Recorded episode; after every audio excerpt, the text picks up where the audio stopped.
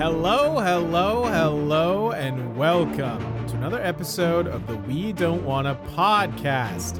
This is the show where two certified dipshits make uncertified takes about your favorite series.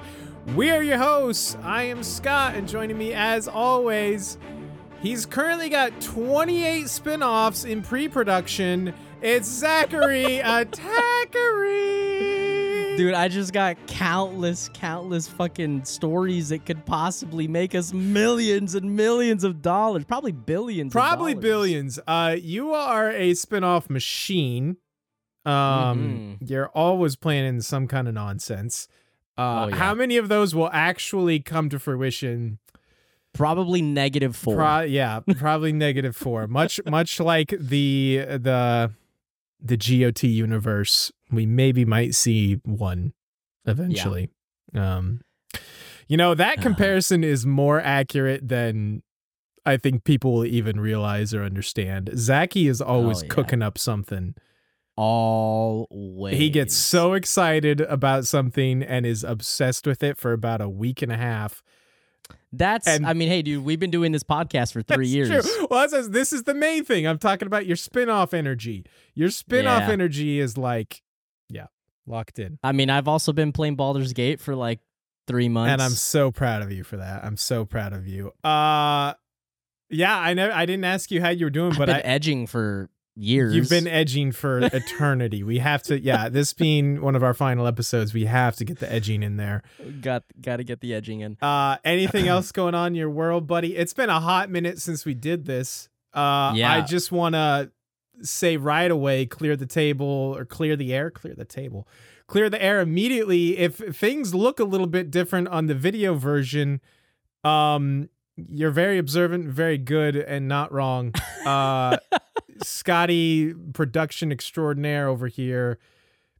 Things happen. Listen, I'm not going to get into it, and I had to basically start over from scratch. So, new look, new year, new us, Zach. It's... Well, that's funny that you say that because this is a perfect segue. Oh, yeah, I set you up beautifully. You did set me up beautifully. Home run out of the park, except I'll probably whiff on this. We've got some exciting news for you guys. Before we jump into today's episode, which you all have been so patient and also giving with your feedback and comments and emails and DMs, we're very excited to talk about it, but we're also very excited to announce to everybody that We Don't Want a Podcast is rebranding. We are getting a facelift. So we've got something in the works for you guys. You guys will, by the time this episode goes up, we'll have socials up and a new podcast page that you'll be able to go and subscribe to. You guys... We'll be able to find us at Myth Keepers. So we are going to be called the Myth Keepers Podcast, where we will hide and hone and gather and share and love and experience all the myths and stories and fantasies and fictions that are out there. Hold on. You didn't give much build up to that new name drop, my guy. You just kind of threw it out there. Yeah, hold on, wait. Can we go back and rewind? Go step in the Wayback Machine. Build it up a little bit more. Oh, okay. Hey, like Zach, edge a little bit. We're rebranding. What are we going to call ourselves? Scotty, we've got a brand new name. Let's build up to it, edge up to it. Oh, what are you doing down there? Can you not hear? It's a drum roll. I'm also masturbating furiously. I'm doing both at the same time. You're starting to sweat. Myth Keepers Podcast. Let's go. Coming at you guys hot. Hell yeah. Yes, we are very excited for this new chapter of what will now be Myth Keepers. We've got some great new designs, which by the time this episode goes up, we'll have those. So they'll probably be like this way somewhere over here on the screen. Isn't that weird? One of those, Yeah, so we'll show you guys everything here on the video, and also we'll link to the socials to the new podcast page in the description below. I think it goes without saying, guys, that we appreciate you guys and love you guys so much for sticking with We Don't Wanna Podcast for the past 3 years. That's wild. And we would absolutely love it and appreciate it to the end of the world if you guys continue to follow what Scott and I are up to over on Myth Keepers. Is it a good time to also announce what our first project is going to be on Myth Keepers? I don't know. If you want to, I mean... I think this might be the perfect chance. Real quick, I want to say, I want to echo what Zach said about thank you for sticking with us through all this, and I hope you continue to stick with us. I think the big reasoning behind this is just that we have moved past things that we don't want to do, and we just want to focus on things we do want to do from here on out. So the podcast name and the vibe wasn't really just like making sense anymore. If people are wondering like, well, why are we changing this and rebranding and all that?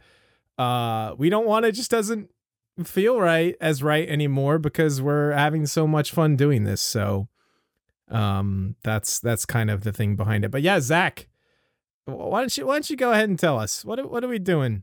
So we keep hearing everywhere that there's this new craze, this new, I say new, it's been out for years now. Yeah. It's new to us, new to our radar. Yeah, new to us. A little series that has taken the world by storm known as A Court of Thorns and Roses, ACOTAR, as the children say. Them children's.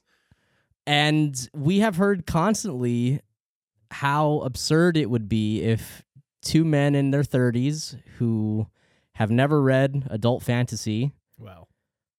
Does hentai count? I don't know.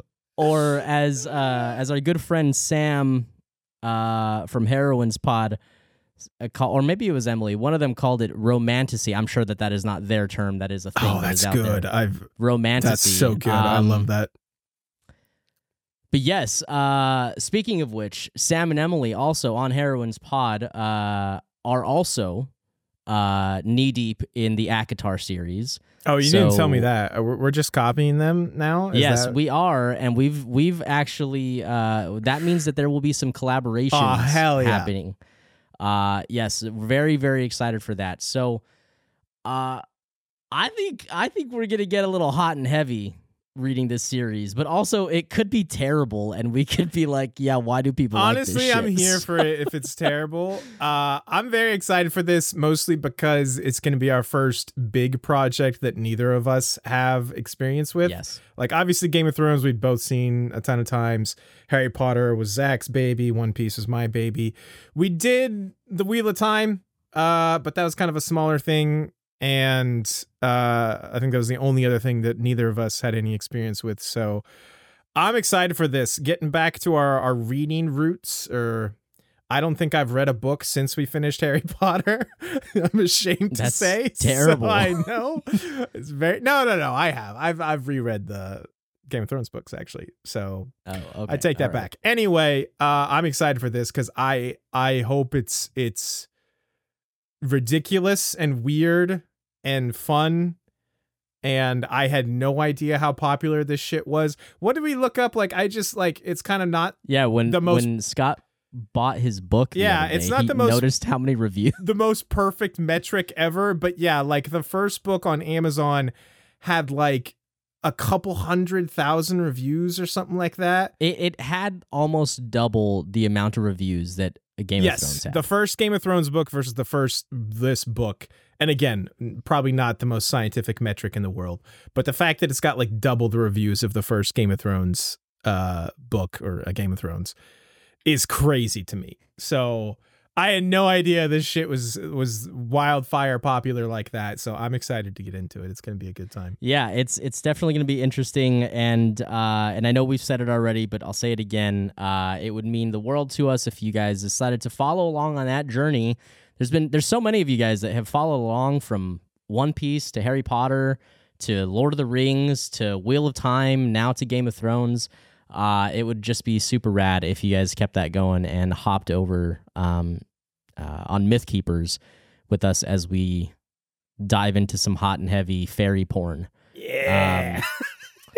Yeah, fucking looking forward to it. I love how you just like finally laid it fully out of that. Yeah, it's fairy porn, but yeah.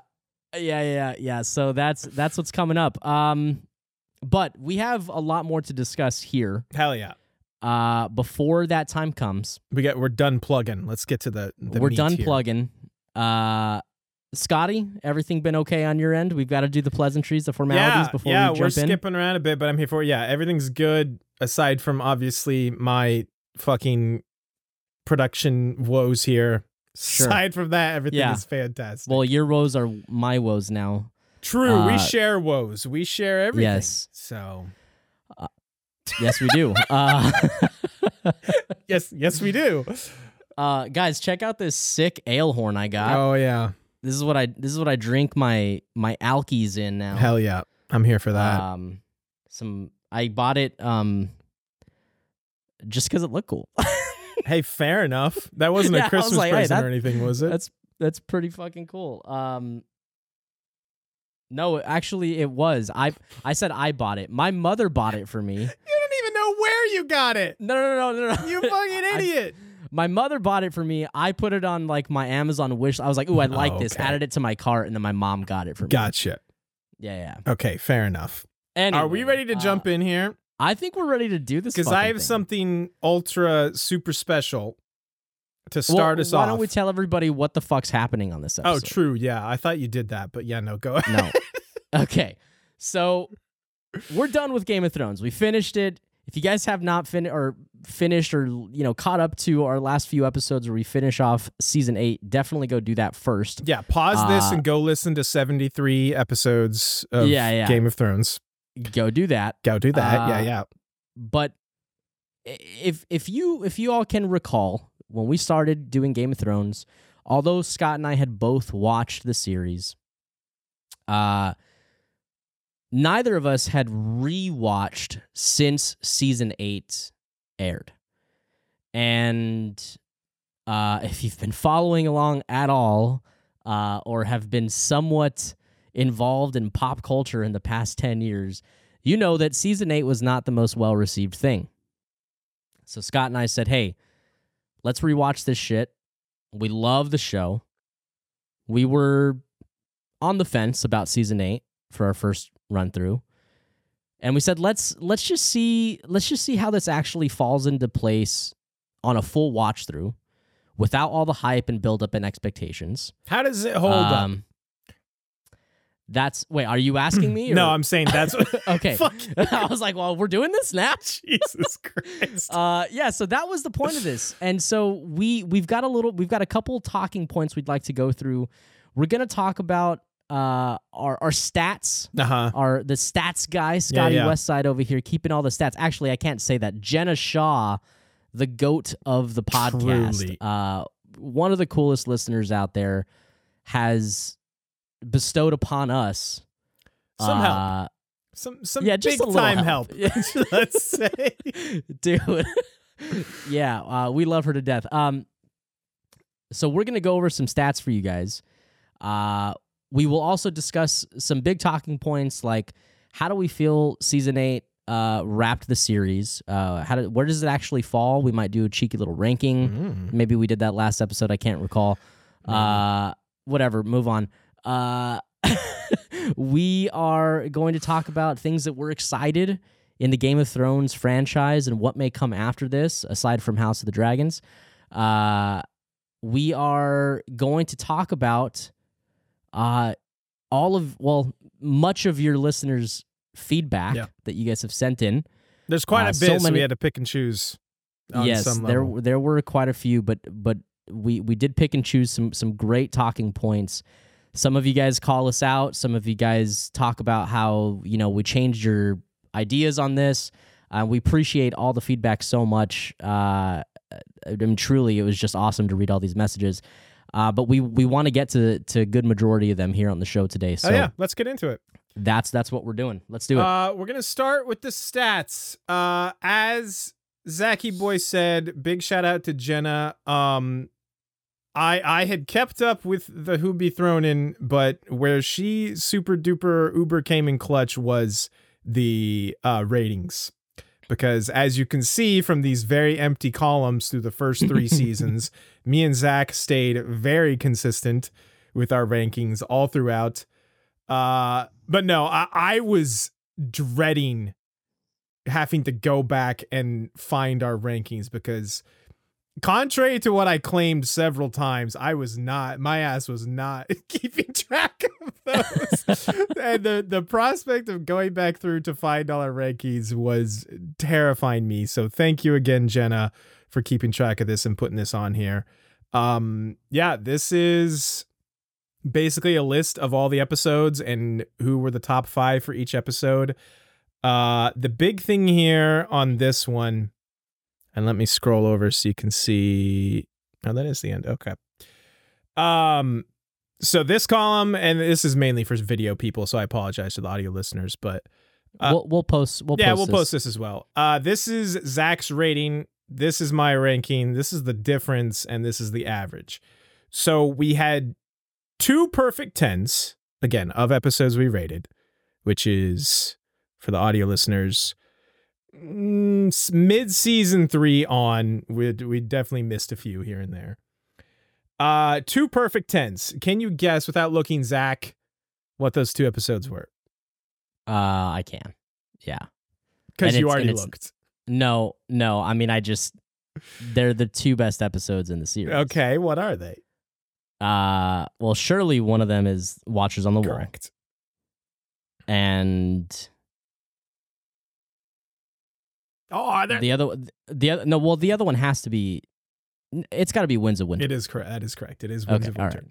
Right. Okay. Winds of Winter and Watchers on the Wall, the 2 perfect 10s. I think the next highest rated one is The Broken Man. Is a 9.25 from the 2 of us. I thought there was a 9.5. Maybe I'm tripping. Nope. Here it is. I'm 2 Swords. It's season 4. This season 4 opener. 2 Swords is 9.5. Man, I forgot you gave that a. 10. I love that episode to death. The other thing I find super interesting. Oh no! Before we jump to that, the lowest rated episodes, which I also find fascinating. I should probably just sort. Oh no, that's gonna be. I don't know what's that's doing. I definitely know what I'm doing. Don't worry about it. Okay, Unbound, Unbent, Unbroken, which is the big season 5 Jaime and Braun going into Dorne episode, I'm pretty sure. That got a 1.5 from the 2 of us. Which one of us gave it a 1? You gave it a 1. I gave it a 2, shockingly. You were more harsh for once. And the other real bad one is a season... It's got to be one with Euron, right? No. Well, he might be in it. It's the season 7 episode Beyond the Wall, which got a 1.75. Oh, okay. You gave it a 2, and I gave it a 1.5. I think. Wait, that's the episode that we gave Night King the first spot, huh? Beyond the Wall, did we? Looks like it. Yes. That's fucking funny. Gendry was number 2. Hell yeah! Shouts to Gendry, dude. My boy runs track. He runs strong. I think the next worst is a 3. Which is like season 7 episode. Right, I'm looking 2. At this list now. Stormborn. I see it now. Stormborn, yeah. There were some stinkers, but a lot of high rankings as well. Anyway, again, we'll post this. Just some interesting stuff. The Bells getting a 9 from us, by the way. Season 8, episode 5. The episode that ruined Game of Thrones, according to a lot, but we'll get into that later. Zach and I loved. Let's go to the Who Be Thrown In rankings. That's the episode rankings. Okay, yeah. Okay. Surprising absolutely no one. Our boy Jon Snow is the number 1 overall winner. You finished out. Let us just make this super clear. This is indisputable. Yes, true. Well, Jon Snow is the best character in Game of Thrones, well, apparently. I'm going to be honest. After looking through this, I actually have some disputes with us. I have some bones to pick with us. So it's indisputable unless you are one of the two creators of this list. Me or you. So Johnny Boy, it was actually much closer than I would have thought. Tyrion made a big push in season 8, shockingly. Tyrion got, what was it, like a first, a second, and a third, I think, in season 8. That's wild. A first, a second, yeah. And I swear there was a third, too. Anyway, it doesn't matter. He came up in second place, only 7 points shy of Jon. So that's like a first place and a third place, and he would have tied him. Daenerys was right behind Tyrion with 84 total points. Wow. Tywin holding on. So Tyrion and Daenerys he's gone for four seasons. For 4 fucking seasons. Tyrion and Daenerys passed him in the final 3 episodes. He held on at number 4, 80 points. And then there is a mammoth gap. The next closest is Jaime rounding out the top 5 at 62 points. He is a full, 38 points behind Tywin? That is crazy. No, I don't know how math, numbers work. 18. 18! Oh, I'm tired already. Is it showing? 18 points behind. I don't know why I was thinking 42. That's still not right. That's also not what you said. You said 38. I know. Anyway, Jaime, Cersei, Arya, Sam, Littlefinger, the Hound, just sneaking into the top 10. Here's my beef, Zach.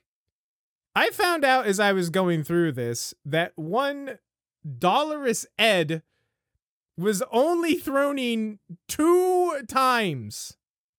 One of the times was the episode he died this season, season 8.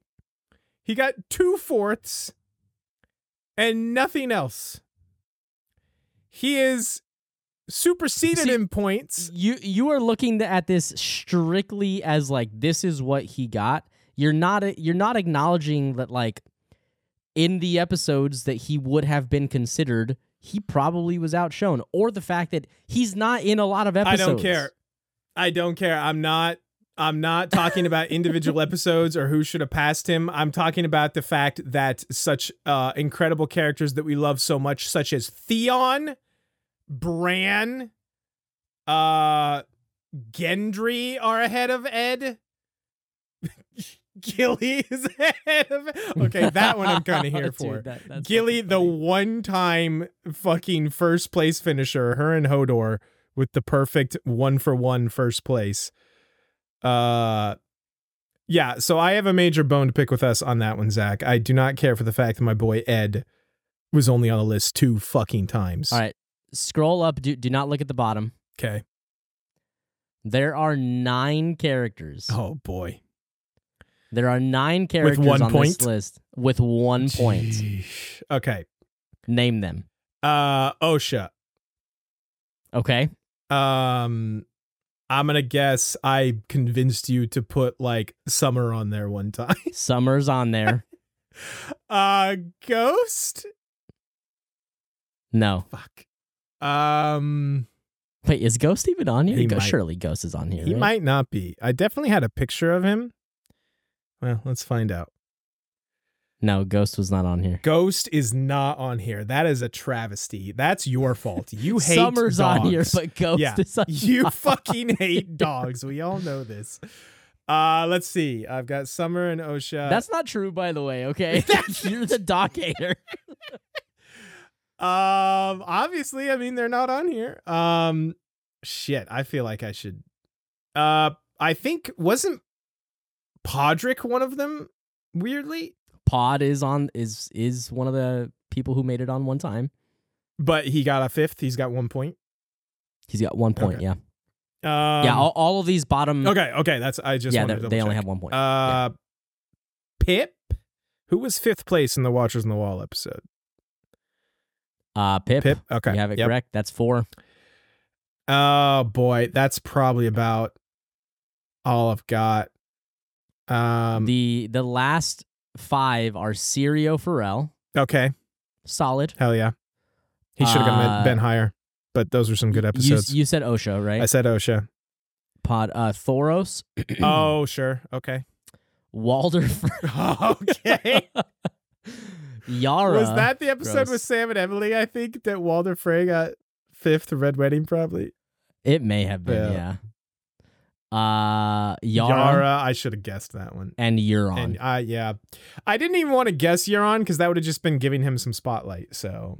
Yeah, that's my true thing there. True. Fun, interesting stuff. Again, perfect but imperfect. I think 61 different characters for 73 episodes is pretty wild. Dude, I was about to say, the fact that there are this many characters who are able to earn themselves, like, make enough of an impact. To like be in the conversation of like, man, this character really shined this episode is absurd. Yeah. What other show can do this? Very few. Yeah, it's wild. It is wild. It is pretty fun. Shouts to Tyrion, by the way. Longest streak. He had 10 consecutive who be thrown in the lists, 10 consecutive weeks, whatever you want to say it. And again, always shouts to Bobby B with his perfect 6 for 6 in first place, coming in at number 13. Bobby B is a fucking legend. He's a fucking legend in Gin Alley. I was just talking about Bobby B the other day. Well, why wouldn't you be? Well, I was talking about Mark Addy. Oh, okay. I can't remember how this conversation came up, but we were talking about... A Knight's Tale? No, fuck, man. Go watch A Knight's Tale, Mark Addy. We were talking about who, like fan castings for Harry Potter characters, and it dawned on me that Mark Addy would be a great Hagrid. I feel like I could see that. I could totally see that. You don't think he's no, probably not. He's probably not too old for Hagrid these days. I don't think so. I think he'd be so fun. He's so charismatic, dude. It's absurd. He is. Like it would be just be so enjoyable. Yeah. I mean, it'd be very different, obviously, from what we see here in this show. Yeah. But, no, for sure. But Mark Addy could fucking do it, man. He could absolutely do it. I can see that. I can absolutely see that. Anyway. Cool. Well, that's our Who Be Thrown in stats. Yeah, man. Again, we can't say this enough. Jenna, for real. Truly a legend. Legendary wannabe. We appreciate you so much. Thank you for always supporting and doing what you do. You saved me so much work. Oh, real quick, something I forgot. I was gonna go back to it, but then I forgot. The biggest episodes where Zach and me differed because our running joke was we always agree on everything. Right. So a 2 point in our rating differential was the biggest we ever had. One was in the season 8, episode 7. 1. Oh, okay. A Winterfell, which I gave an 8. Zach did not like it nearly as much as I did. He gave it a 6. And then one, this is a weird one, Stormborn, I gave a 2, which is the season 7, episode 2. And Zach gave a 4. Dragonstone, also the premiere of season 7, I gave a 4 and Zach gave a 6. So at most, it looks like 3 total episodes. We had a disagreement factor of 2. Right. You know, it's just, I mean, that's one of the things about like people, I mean, I know that people understand that like you and I are best friends, but like we really truly do. We think way too similarly. we value so much of the same things, you know, like, yeah, I mean, obviously that's what grew our relationship to get to a point where we're like, man, we could talk about shit for a long time. It's true. Let's do that. Yeah. It's wild. Yeah, we don't do this podcast for our health, guys. We do it because we generally enjoy talking about this shit. It's wild. You know, I think we may have told this story, and I'll make this super short, but like one of the best memories I have of doing basically this just before we had a podcast was you all, if you've listened for a while now, you know that Scott and I used to work in a retail store together. We used to work in a furniture store, and some of our other best friends also worked with us. It was just such a great time. And Scotty and I were managers, so we were there late. Do you remember this? We were there so late, God. Probably to like multiple times this happened. Which, well, I mean, yeah, we were there very late often, but there was one time specifically all of us were there. Yeah. Like Jake was there, Chaz was there. We were playing frisbee golf in the store because we're fucking legends. Yeah, we are. And we were there probably till like midnight or 1 a.m. Store closed at 7 or 8. Yeah. And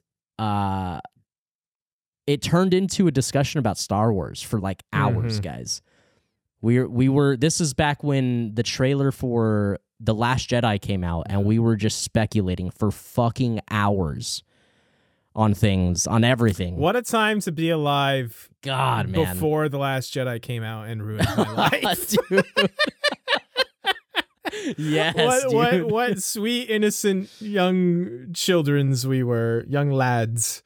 But, man, we were making lists about, like, best vehicles, lightsaber duelists. Like, it was just, like, it was... This is just what we do. Yeah, in case this is your first episode, we are giant nerds. So, spoiler alert there. Are we ready to jump into the like listener feedback? Is that where we want to go next? I think we do.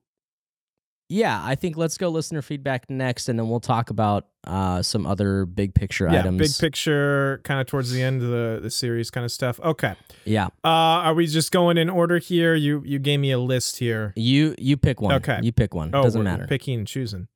Sure. Well, I mean, these are the ones that I kind of picked through already, so we'll probably hopefully we get to all of these. Okay.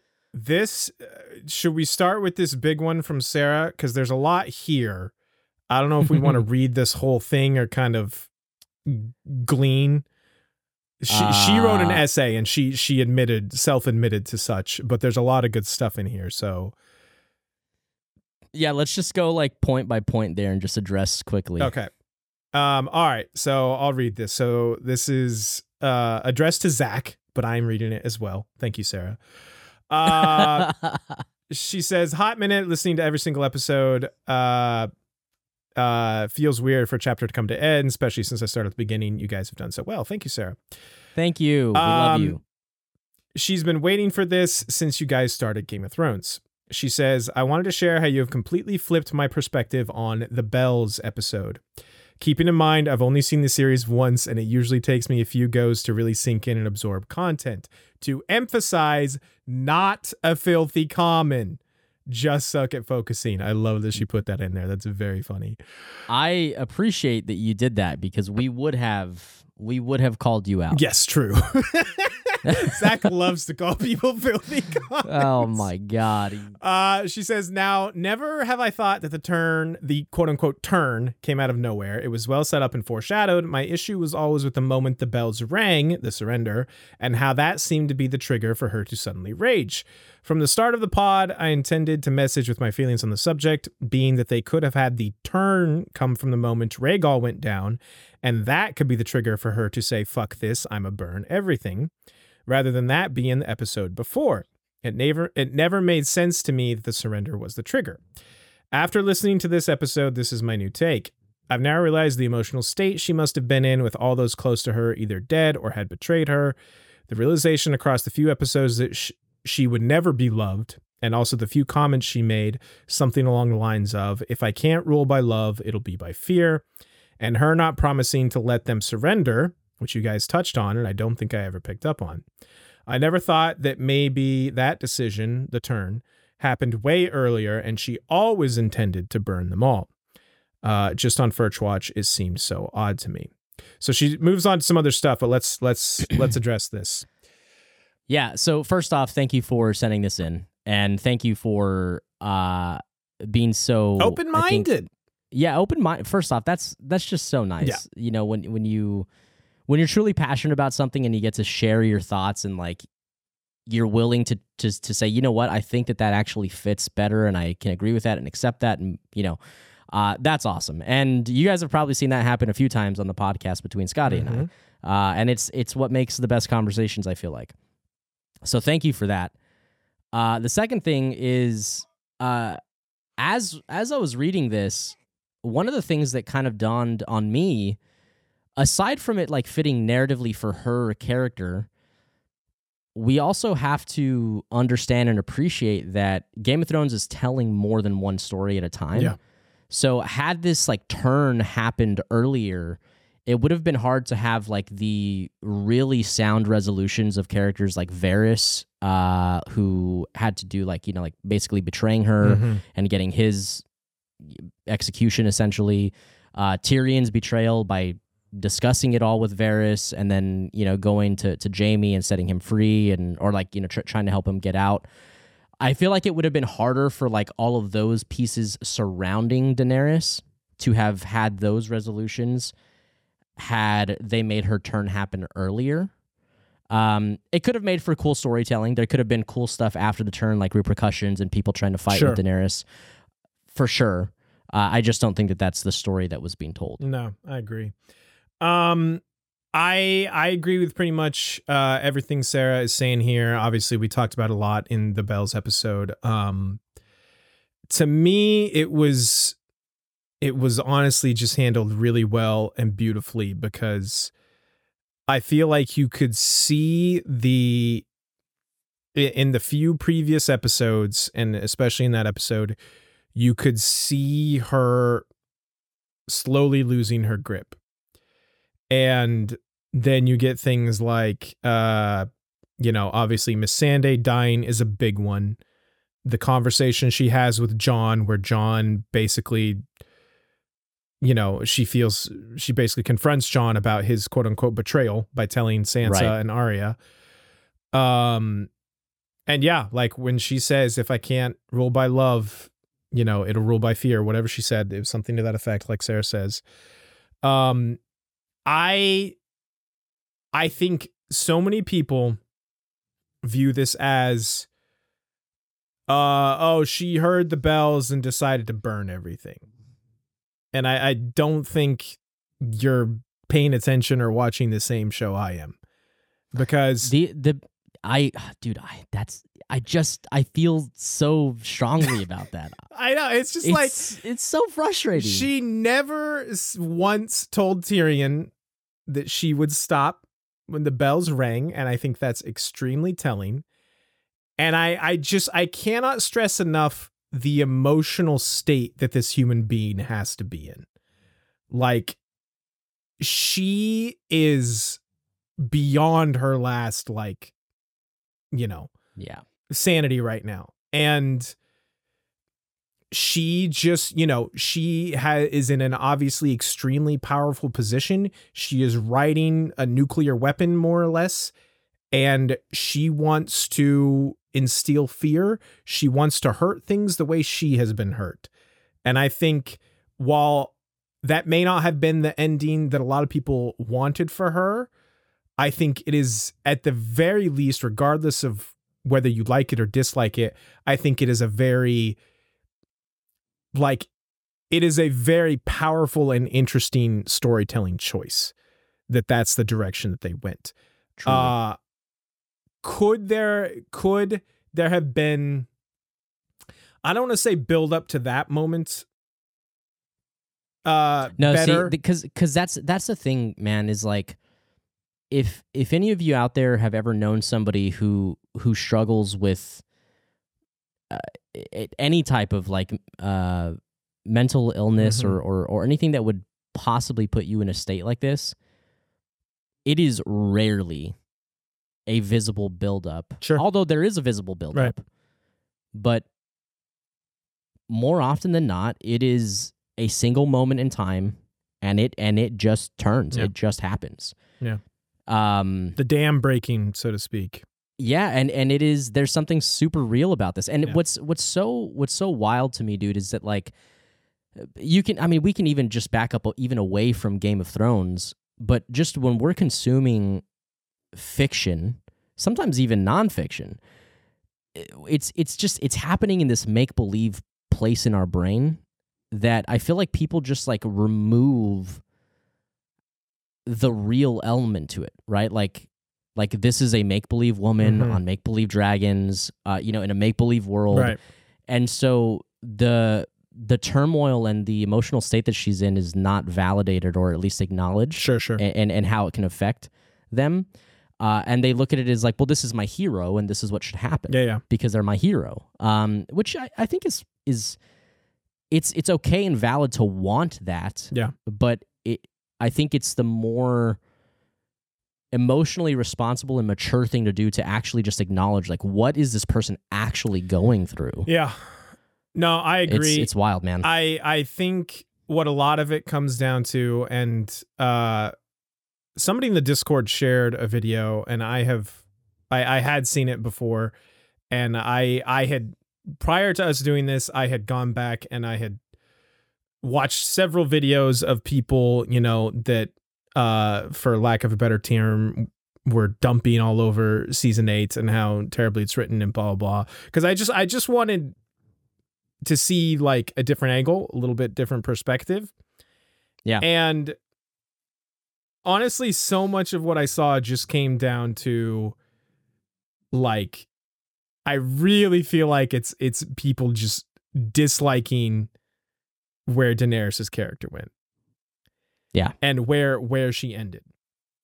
Right. And I thought about, is this because, do I like it because I didn't like Dany originally? I wasn't on the Dany hype train.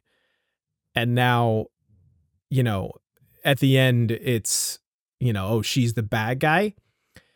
And I don't think that's the case. Like, there may be some bias there, but honestly, like we talked about all through season 8, I found her way more interesting as a character, like through that entire season.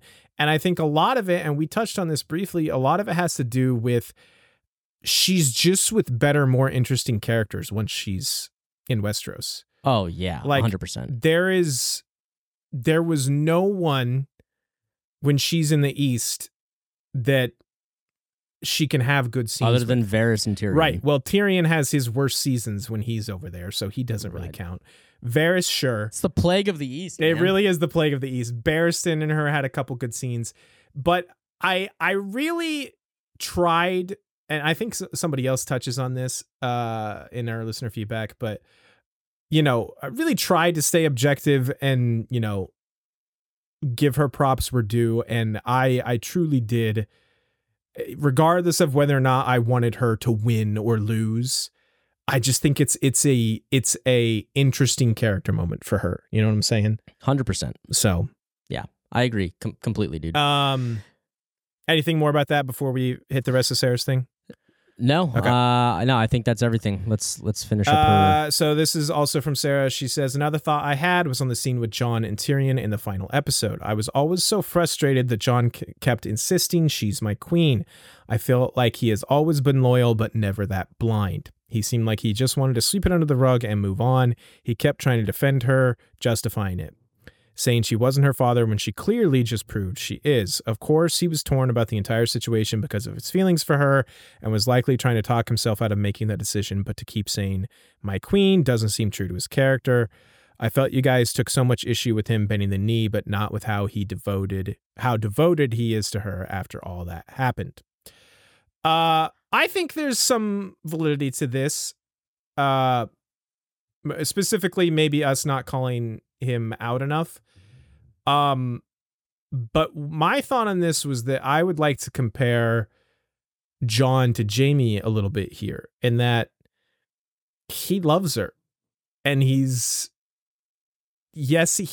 has never been that blind. Like, he's loyal, but never been that blind before.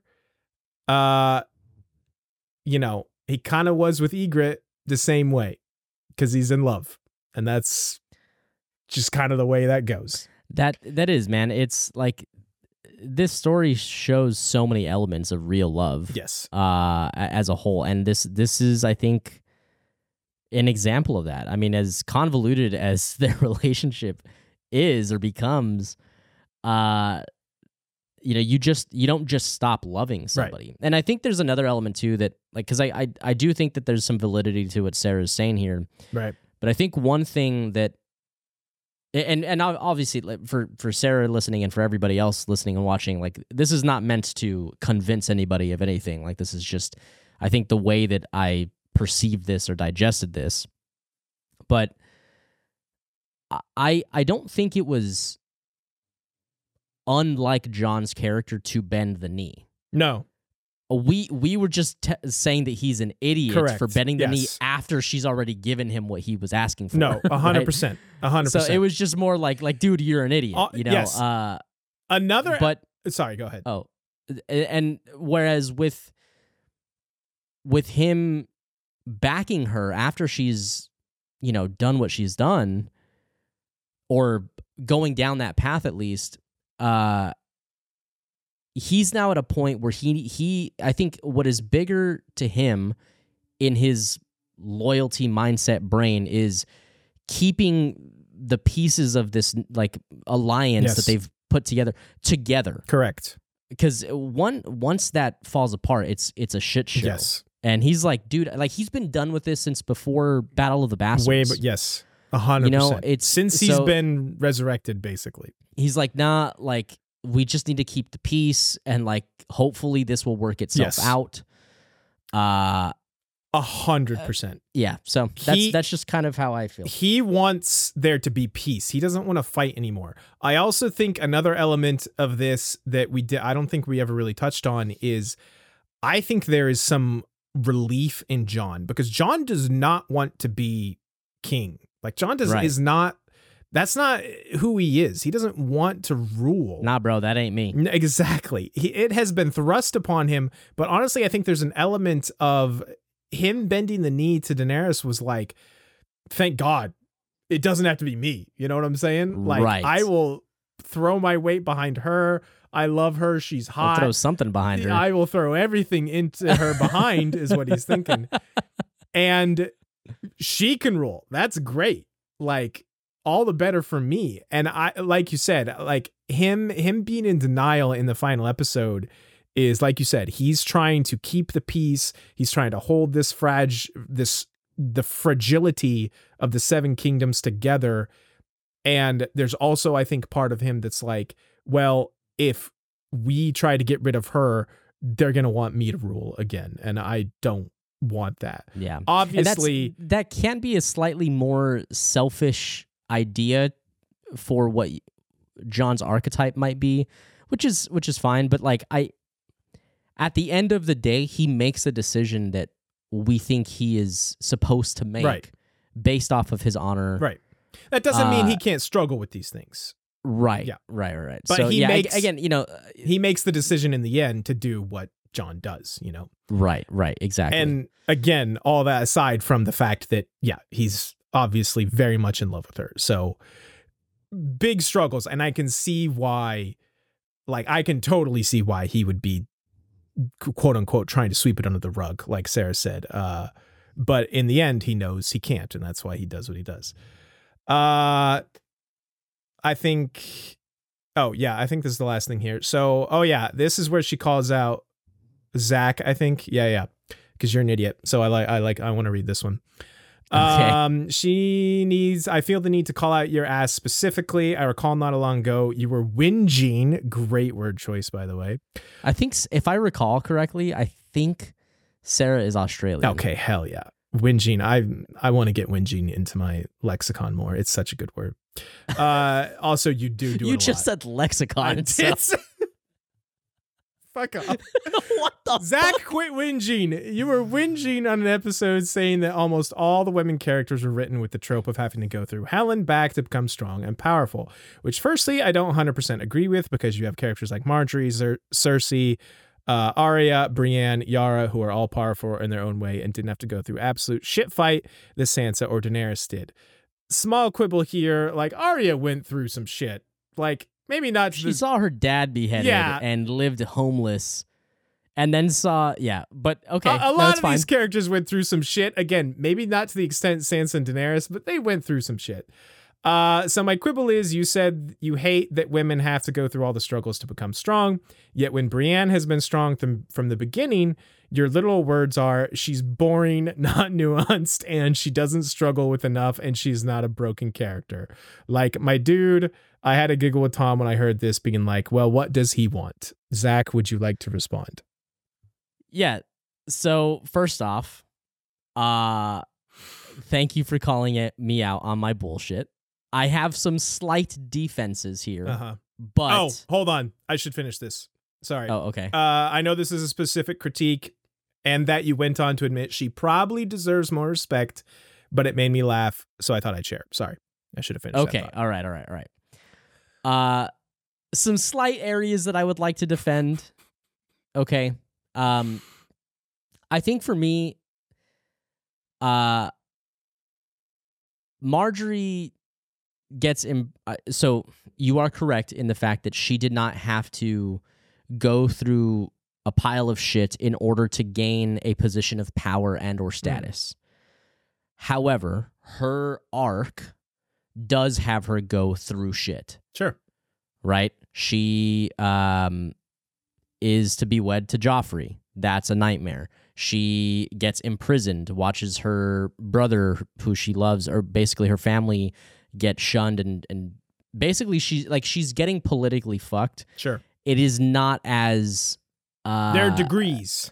Yeah, sure. There are degrees. And her story's still great. I guess what I'm saying is that, like, I felt like I was accounting for the fact that, like, well, Marjorie has to go through shit, even though it's later in her story. She also gets killed. True. I mean, I would say that's probably a bad go at it. That's probably a bad go at it.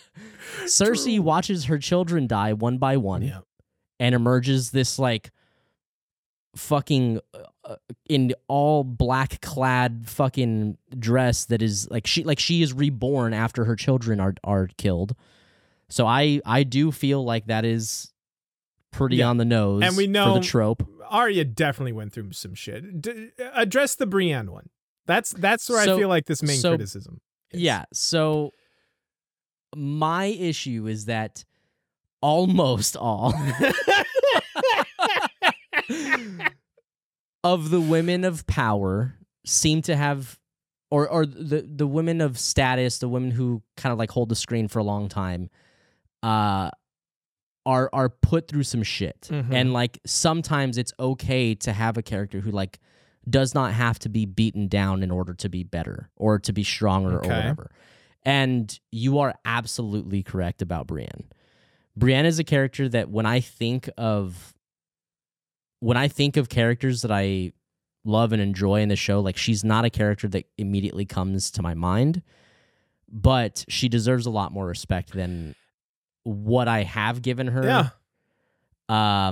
For sure. And I feel like I did, well, I mean, you mentioned this in your message, but like during this last season, we do talk quite a bit more about Brienne. She's still not a favorite character. She's a little like vanilla characters who are just like so noble and like good, like just like that like almost like naivete and like just that like she's just so pure is just simply a little boring to me. You're describing Jon a little bit though, also, because he's kind of that. He's a little vanilla too, but he does know how to do that thing with his tongue. So, and I don't know that Brienne knows anything about that. What I will say is I feel like very specific. I don't know when Sarah wrote this, but very specifically, as I recall in the last episode, The Iron Throne, when you were talking about like Brienne's ending, like with her becoming Lord Commander of the Kingsguard and writing the book and everything, you were talking about how like, hey, maybe I don't give Brienne enough credit because this scene really touched me. I did say that, yes. Yeah, you were saying something to that effect, like, this scene really touched me, and you know what, like, obviously, like, there's the bathtub scene, and there's the Night of the Seven Kingdoms so really, scene. It's just her and Jaime is what I love. Well, maybe. It's just, I feel like every time we talked about her, you were all on board, but never really acknowledged it. So it's kind of just a weird thing. I don't know. Yeah, but either way... Sarah, you've done exactly what we asked for. Because she hit the assignment. Look, we talk for fucking hours. So long. Every time we do one of these. And there are 73 about this fucking show. So many. So we knew that there's got to be a couple things in there that's like, eh, you kind of said this, but I was didn't perfect, really make sense. I would just like to point out that I'm pretty sure I never said anything to this sort, and I'm just going to disagree entirely. Because you're never on the socials, and people don't feel like they're talking to you. Yeah, true. So anyway, I would just like to say that specifically in like dramas or a show of this type, I'm going to be honest, I kind of want all my characters to be broken. Like, if they're not broken and going through shit, I think they're kind of boring. Like, I'm going to be honest. Did you think Olenna was boring? Olenna's been through some shit. It's implied. Okay. That's a good example, though. I like her. She's old, though. It's different. I also don't think, like... I mean, would you say Tywin has, like, been through the fucking ringer? In a way, again, there are degrees. He had to put up with his dumb shit father for forever. Yeah, but we don't experience that through the show. Yeah, but I know about it though. Oh, okay. Yeah, but I've read the book, so I know about it. Anyway, right, okay, you hit one. What's next? Yeah, all right. So let's do let's see here. Okay, this is a good one. All right, so Daniel sent this in. Okay. And these are his thoughts about Jaime Lannister having the best arc. Okay, that's Daniel's stance, is that Jaime Lannister has the best arc. That is Daniel's stance, okay, gotcha. Yes. The change from seasons 1 to the last is remarkable. The show did a great job showing it, from being the dick who pushes kids outside out of the window, which I agree is not good. Thanks for clarifying, True, Daniel. Thank we you. Appreciate yeah, that. Yeah, yeah. This is a family podcast. This is definitely edging.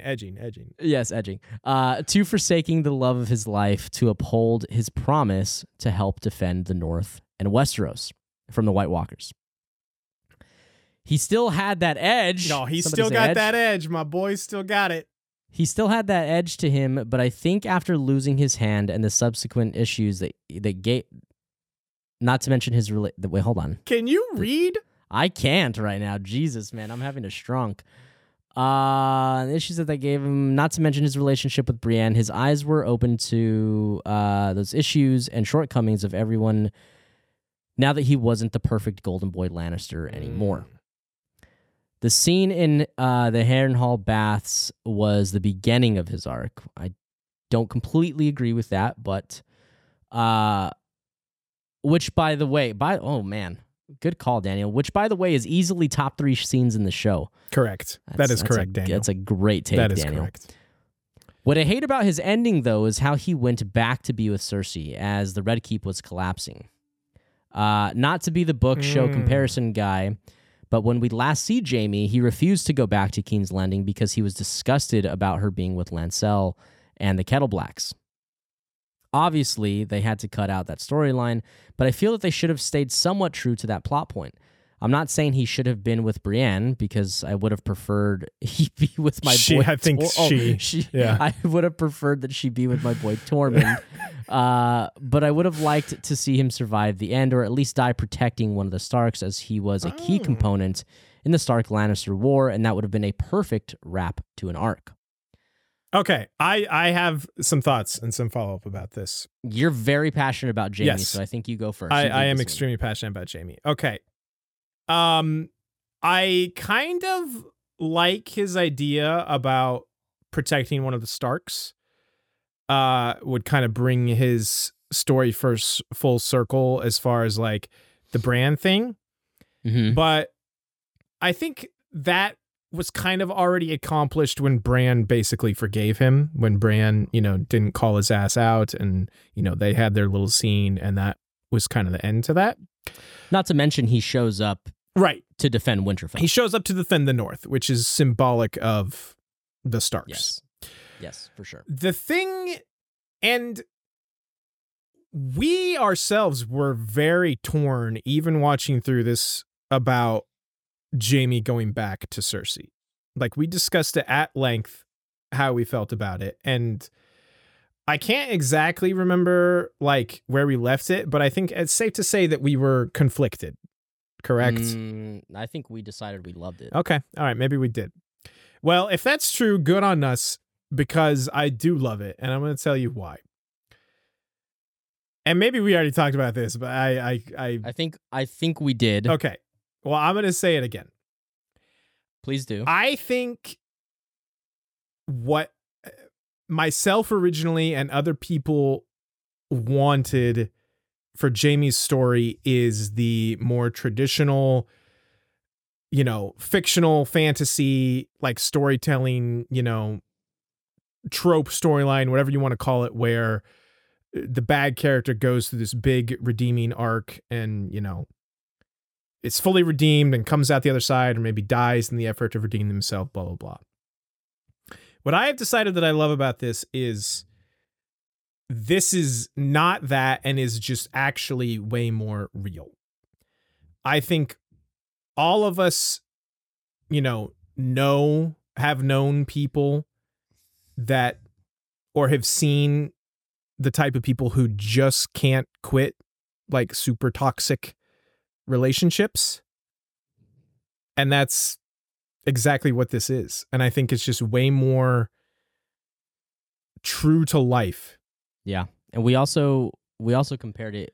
We have a great discussion on this topic in that episode. So everybody can go listen to that. Let's get whatever like. Episode is right after The Long Night. It's got to be, right? So Night of the Seven Kingdoms ends with him knighting her, so it's the one after that. No, because that's the fight episode. It's got to, I think it's Last of the Starks. You might be right. Yes, because The Long Night is the battle. It's got to be Last of the Starks. Yes. Okay. So, we have a great discussion about this, and did I just summarize what we had already said? Basically, in a way, yes. Okay. I do really like your comparison to an abusive or toxic relationship. But another thing that we compared it to in that discussion was seeing somebody struggling with addiction. Oh, true. Yeah, I do remember that now. Yeah. And it's just it is real. I love that you say that. You know, I've seen friends, unfortunately, who have struggled with those types of things. And it is not always sunshine and rainbows right at the end of it. It is not always get better. People relapse. People go through that.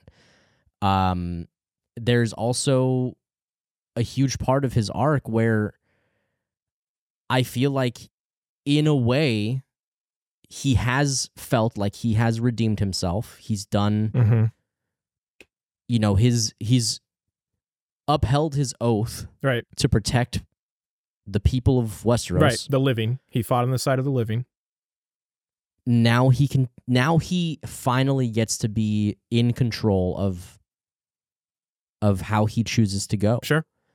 And whether it's a relapse, if we're going to go with that analogy, or, you know, somebody going back to an abusive partner, he loves Cersei, yeah. And that switch, unfortunately, just simply does not turn off.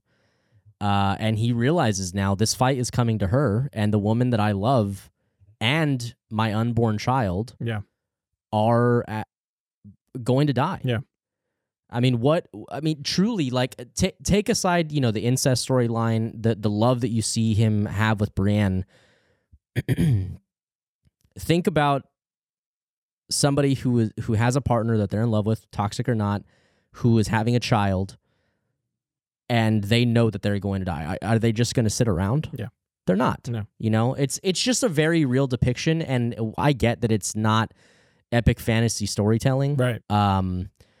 But boy, it definitely strikes an emotional chord for me. Like, watching it is an emotional experience. And I think this is like the inverse of the Daenerys thing. Like, yes, Jaime is one of my favorite characters, and would I like to see him get a happy ending? Well, yes, part of me does, because I love him. Sure. But for me personally, I will always lean towards and be more okay with the interesting storytelling choice rather than the happy ending. Some of my favorite endings in like other fiction or movies or whatever are like unhappy endings. Like I think about the ending of like Gladiator or Shutter Island, right, you know, where it's like, these are not good happy endings, but they are very interesting and emotional endings. And that is what I will personally always lean towards and prefer. Sure. Like I said, I think that's the inverse of the Daenerys thing, where people wanted her to be in power and to win and have the happy ending. And if you wanted that, that's fine. I'm sorry you didn't get it, but I loved her ending because I feel it was truly the more interesting storytelling choice. Right. And I feel the same way about Jaime.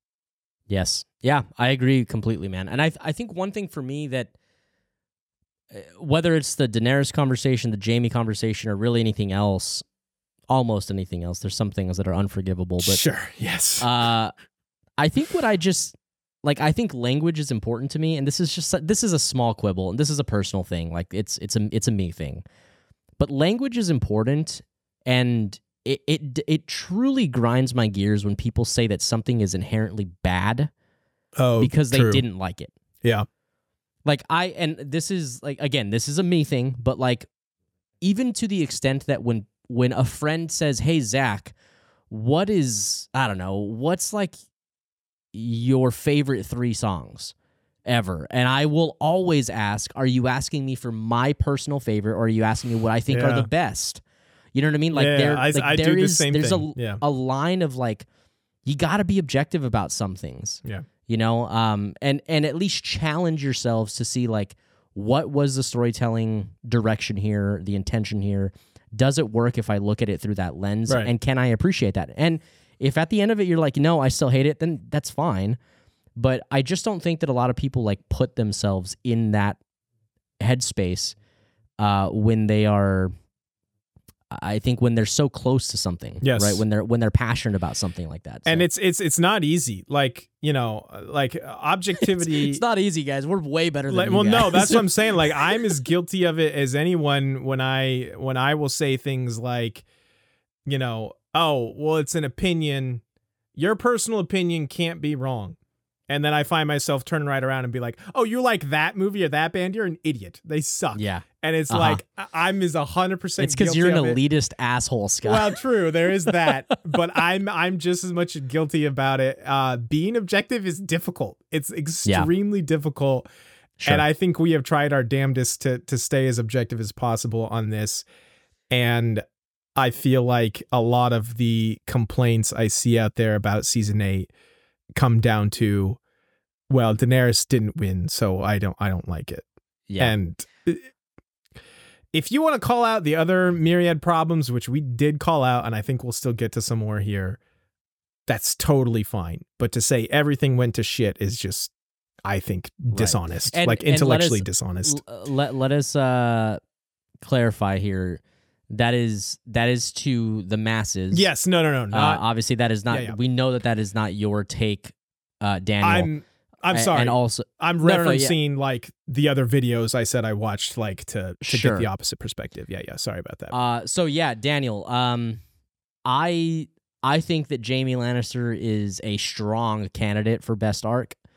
I don't know, honestly, if I'm being totally real. I don't know, if you were to put me on the spotlight right now, if I could give you who I think has the best arc.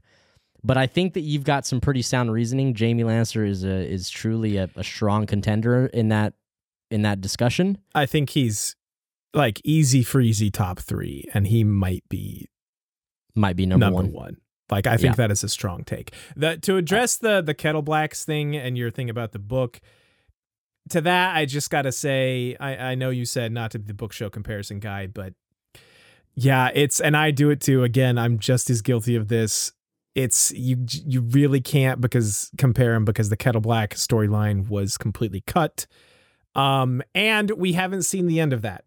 Like, yes, the last we saw, Jaime refused to go back, but who's to say, you know, if George... When he finds out that his lover... Right. who potentially is carrying his child. Well, it's very different in the books, but... Right, no, I understand. But yes, who's to say down the line in some fantasy universe where George finishes the books, that he doesn't go back to her at the end. So, right. Again, who's to say? Without having finished that, we have no way of knowing, so...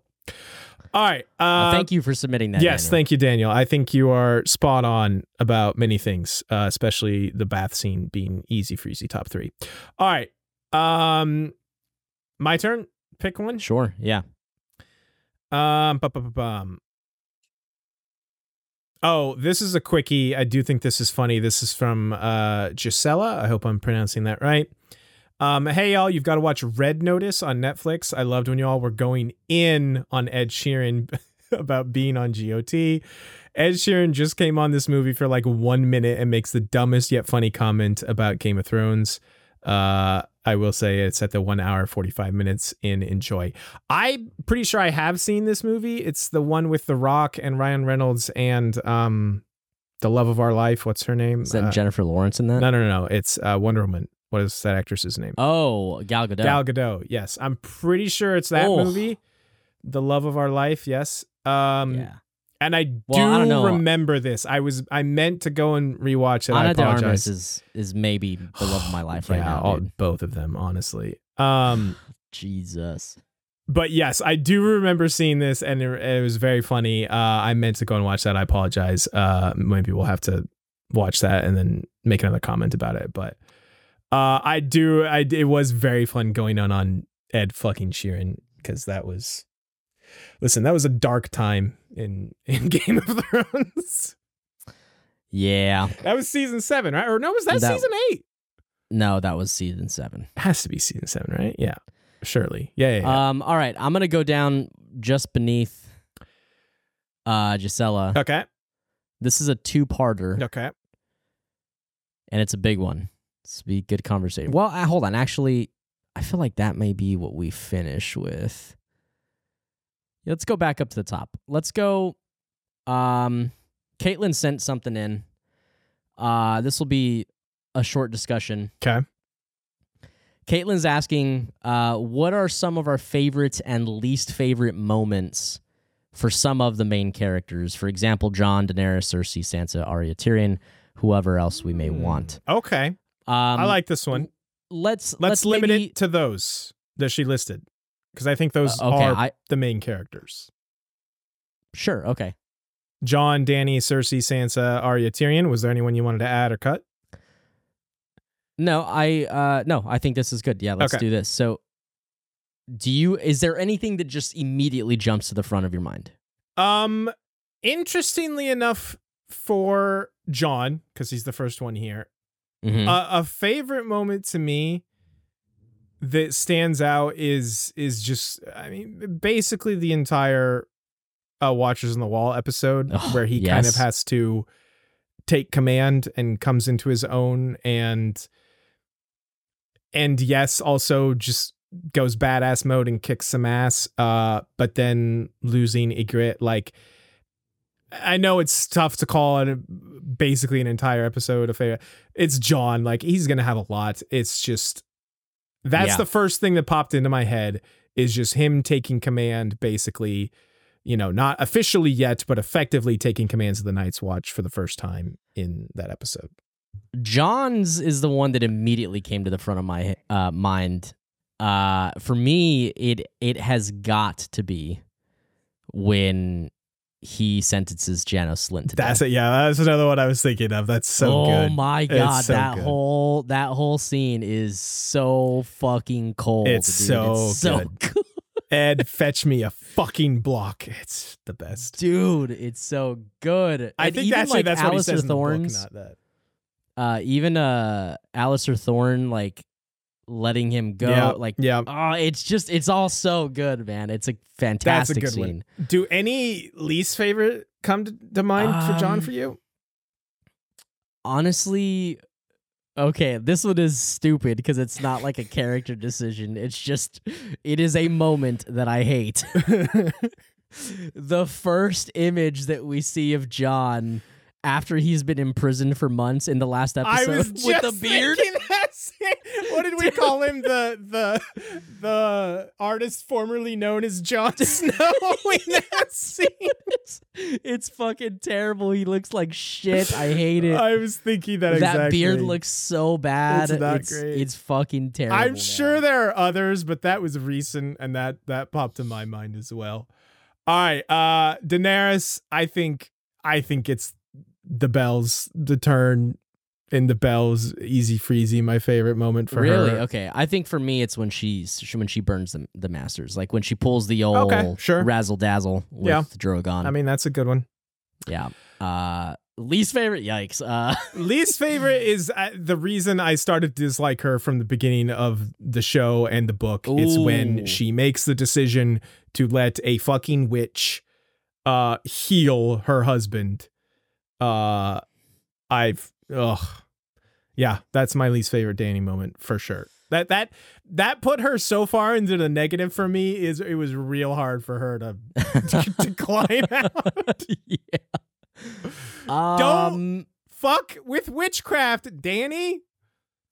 I don't know least favorite moment with Daenerys. Can I just say, what is the city that Meereen, she stays in? All of Meereen. Yeah, fair. That is a totally fair. Yeah, I just don't. Ugh, man. Or, you know, honestly, I also don't enjoy her stuff in Karth at all. Oh, yeah. It's not that bad, though. Like, it's not good, but I think it's like, I mean, that's offensively terrible. To be honest, I can't really think of a specific moment that I'm like, oh, god damn it, Dany. I mean, I'm sure there's probably plenty, but yeah, there's a lot. I know, but I can't think of like a specific one. What about when? Oh, I just thought of another one. When Jon comes to treat with her, and she was being just like, oh, a total bitch, ultra bitch. Like, that's being a hypocritical asshole up there. She is I mean, but she was also like peacocking, you know? She was, but she's like, hey, don't hold me responsible for the sins of my father. Also, your dad was friends with a real fucker, okay? Yeah. That's very true. That just is back to back. Really annoying. You know what? Okay, I know what my answer is. Choose any moment that she gets upset with Jorah for trying to counsel her. Any of those. All of those, so fucking frustrating. You hate Jorah, though. I know, and this isn't because I like Jorah. This is because I fucking hate insufferable, whiny brats, and that is what she is in those moments. Okay, fair enough. Cersei. Ooh. Again, this is pretty recent, but a scene that immediately jumps out to me is shockingly the end of season 7 when her and Jaime have their blow up and Jaime leaves.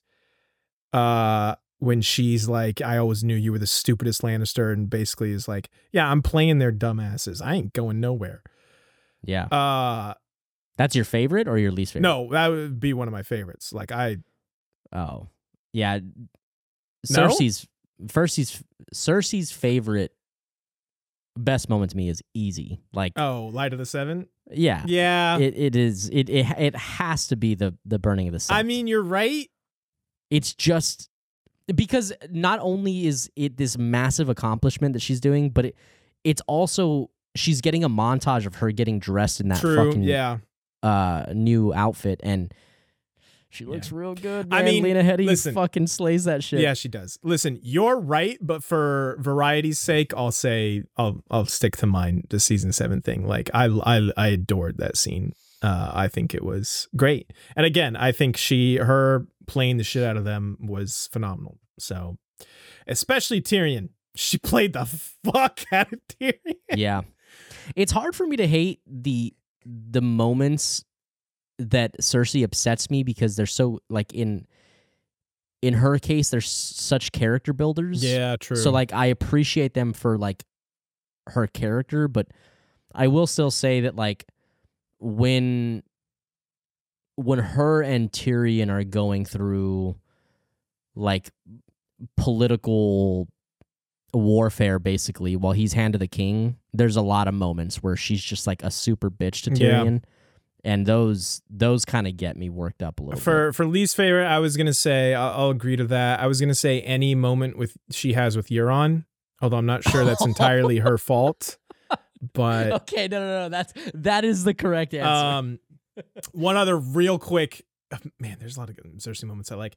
Season 1, her completely show-created conversation with Bobby B is fantastic. Yes, the one about Lyanna? Yes, well, about their marriage, holding the kingdoms together. And yeah, and the joke, yes. Oh my God, dude, it's so good. Such a great scene.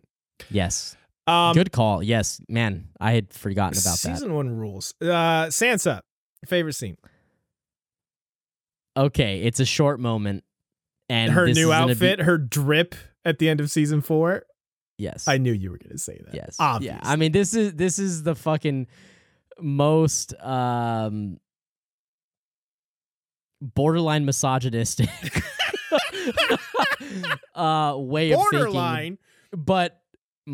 The moment that stands out for me is when I see her in that new outfit, and I am just floored with how fucking good she looks. And that's super fucked for me to say, I know, but true. I think her drip is better at the end of the series, like when she's getting crowned as Queen of the North. No, you're right. You're right. It is really. Although good, it's more of a statement, like her. It is her change because she also dyes her hair black. Yeah. Yeah. Damn. And she's like coming out of her bean cage and she's doing just fine. Yes. Thank you. She's finally starting to take control is what I was trying to say of her own destiny. Instead of just being, a victim as she was for the first 3.5 seasons. Man, my favorite Sansa, I think it's got to be the end of Battle of the Bastards when she gets her revenge on Ramsay. Like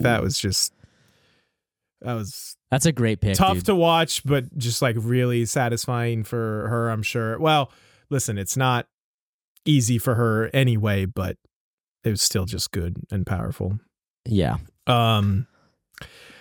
Least favorite. I mean, I think this is also kind of like, I don't know that there's a specific moment, but like early Sansa is annoying to watch until she starts to kind of like grow up a bit. True. Pick any of the moments where she's like, Joffrey is my love. Yeah. Like I'm destined to be with him. Whatever the fuck. Yeah. Yeah. That's a good call. I'll shake to that. Okay. Arya. Ooh. Oh, geez. That's so hard for her because I could pick a her and Tywin moment. I could pick a her and the Hound moment. I could pick her and Yoren. I could pick, her and honestly, her and Ned have a couple really good scenes. Yikes, man! Yeah, this is tough. I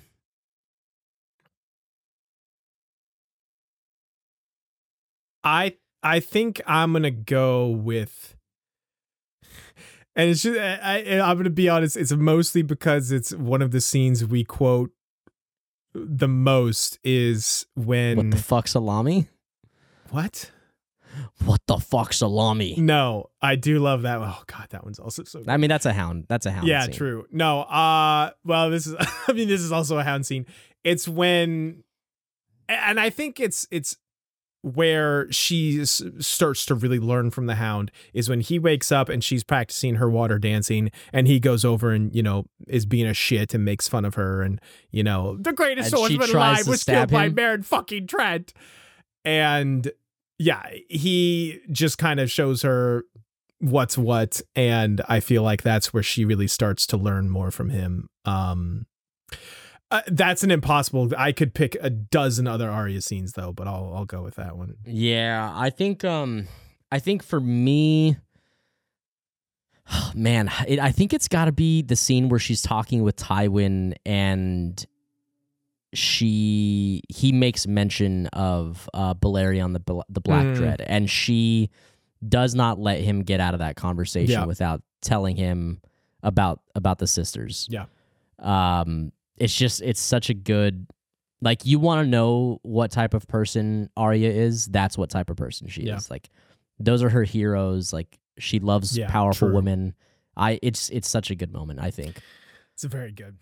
Arya, least favorite, her talking to Ed Sheeran. Okay.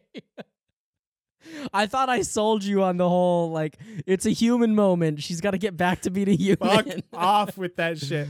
No, okay. I think it's got to be her cleaning bodies in season 5. Yeah, anything in the house in the black and white is not great.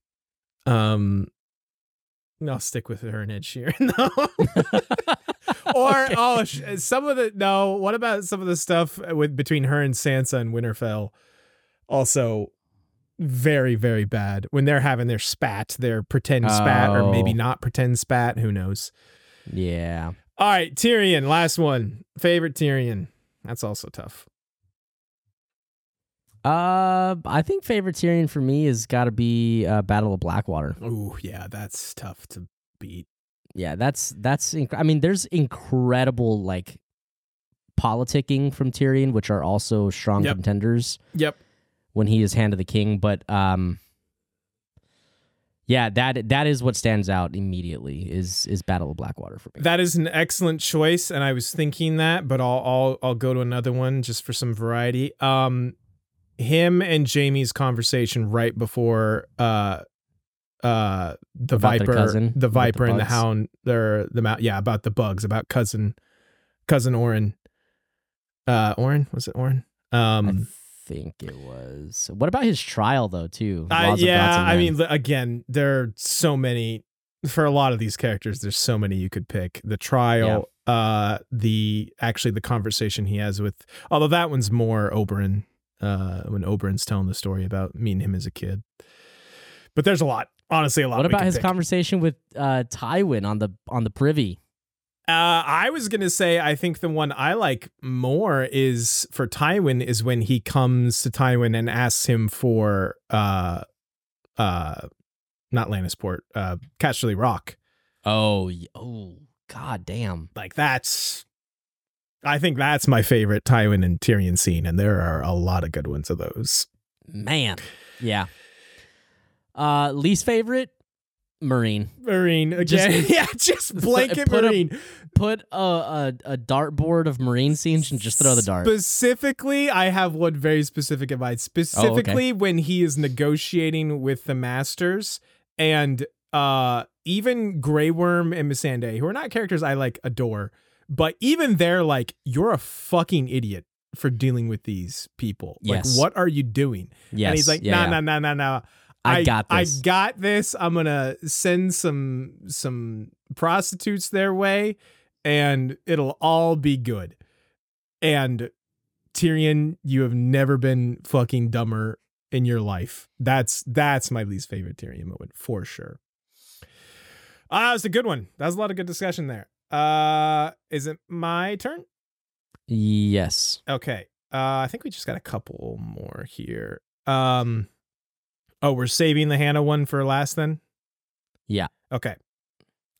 Okay, this one from Ray. He says, okay, my spicy hot take is that the first 4 episodes, I think he's talking about season 8 are fine, and the last 2 are just straight garbage, even though they foreshadow the fuck out of both Jaime's ending with Cersei and Dany going batshit crazy. I'm glad he acknowledged that. And I'm even okay with her going batshit crazy because I thought it would have been a unique way to end it since her dad was the Mad King and it was about him being overthrown and whatnot. And it ends with her being the Mad Queen, crazy twist on things, but IMO, not the happy ending. And I'm still mad they made Jon kill her.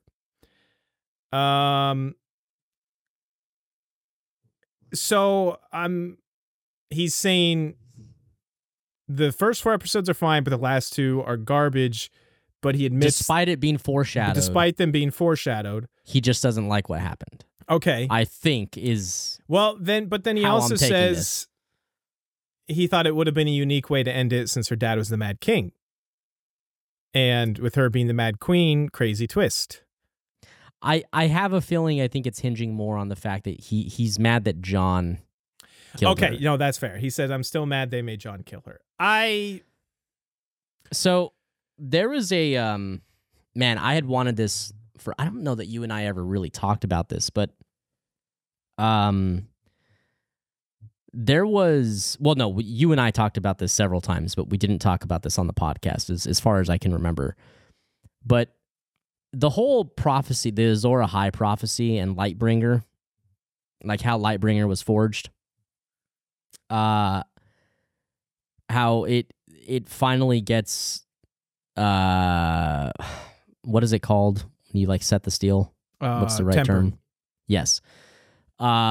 They go through several tempering processes and it doesn't work. And finally, Lightbringer is able to be tempered by running the sword through the heart of his loved one. The blood, like basically, yeah. Tempers yes, it. The blood tempers the steel. And there were several theories floating around prior to season 8. Well, I mean, for a long time, actually, but one of them being like, oh, if Jon is Azor Ahai, then maybe he'll probably end up falling in love with Daenerys and like have to kill her, and yes, like definitely. You know, he'll be the second coming of Azor Ahai, and like that'll be like signifying like forging Lightbringer, and that is going to be how he defeats the Night King or whatever, right? Like there's so many things floating around. There's also the idea that maybe Jaime could have been Azor Ahai and he would have had to do that to Cersei, like kill Cersei, and that would have been whatever. So I don't know. I guess I never, like, to in my head, to be quite honest, Jon was always going to kill Daenerys. Like, yeah, like that was never an out of left field thing to me. Like, even before her turn. Oh, really? Oh, yeah. Yeah, like I just in my head. Well, like, if she hadn't turned, what would be the reason for him killing her? Maybe her trying to take over the North and him not like him not bending the knee. This is prior to all of that. Sure. Like in my head, Jon was going to be the one to kill Daenerys, particularly as it relates to like the Azor Ahai prophecy. That may have been something that sparked it for sure. Okay, that's why I was bringing it up. Like that's always been in the back of my mind. Speaking of the Azor Ahai thing, that's another criticism I've seen a lot is that, oh, they abandoned so many plot lines. And yeah. My response to that... I struggle to defend, if I'm being honest. So I'm very curious to what you have to say. My response to that is, I think you're confusing some plot lines that they abandoned that are from the books that they did not go into in the show. Like... The Azor Ahai thing specifically, because I've seen a lot of people like, well, that they just kind of dropped that. In the show, that was always just kind of a Stannis thing. And yes, it was dropped when Stannis died.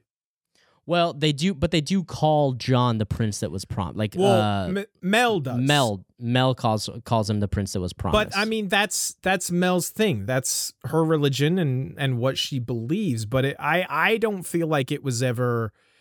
So maybe that's why they drew that conclusion? Wait, say that again? Maybe that's why those people who have the sentiment like drew that conclusion. But to me, the show never leaned into that storyline like past Stannis believes he is Azor Ahai and Mel believes Stannis is Azor Ahai. And once he died, that was kind of the end of that. And there are others I'm sure I'm forgetting. Like the Quay thing... I know is the one that people always bring up. Yeah, I would have liked to see more there, but...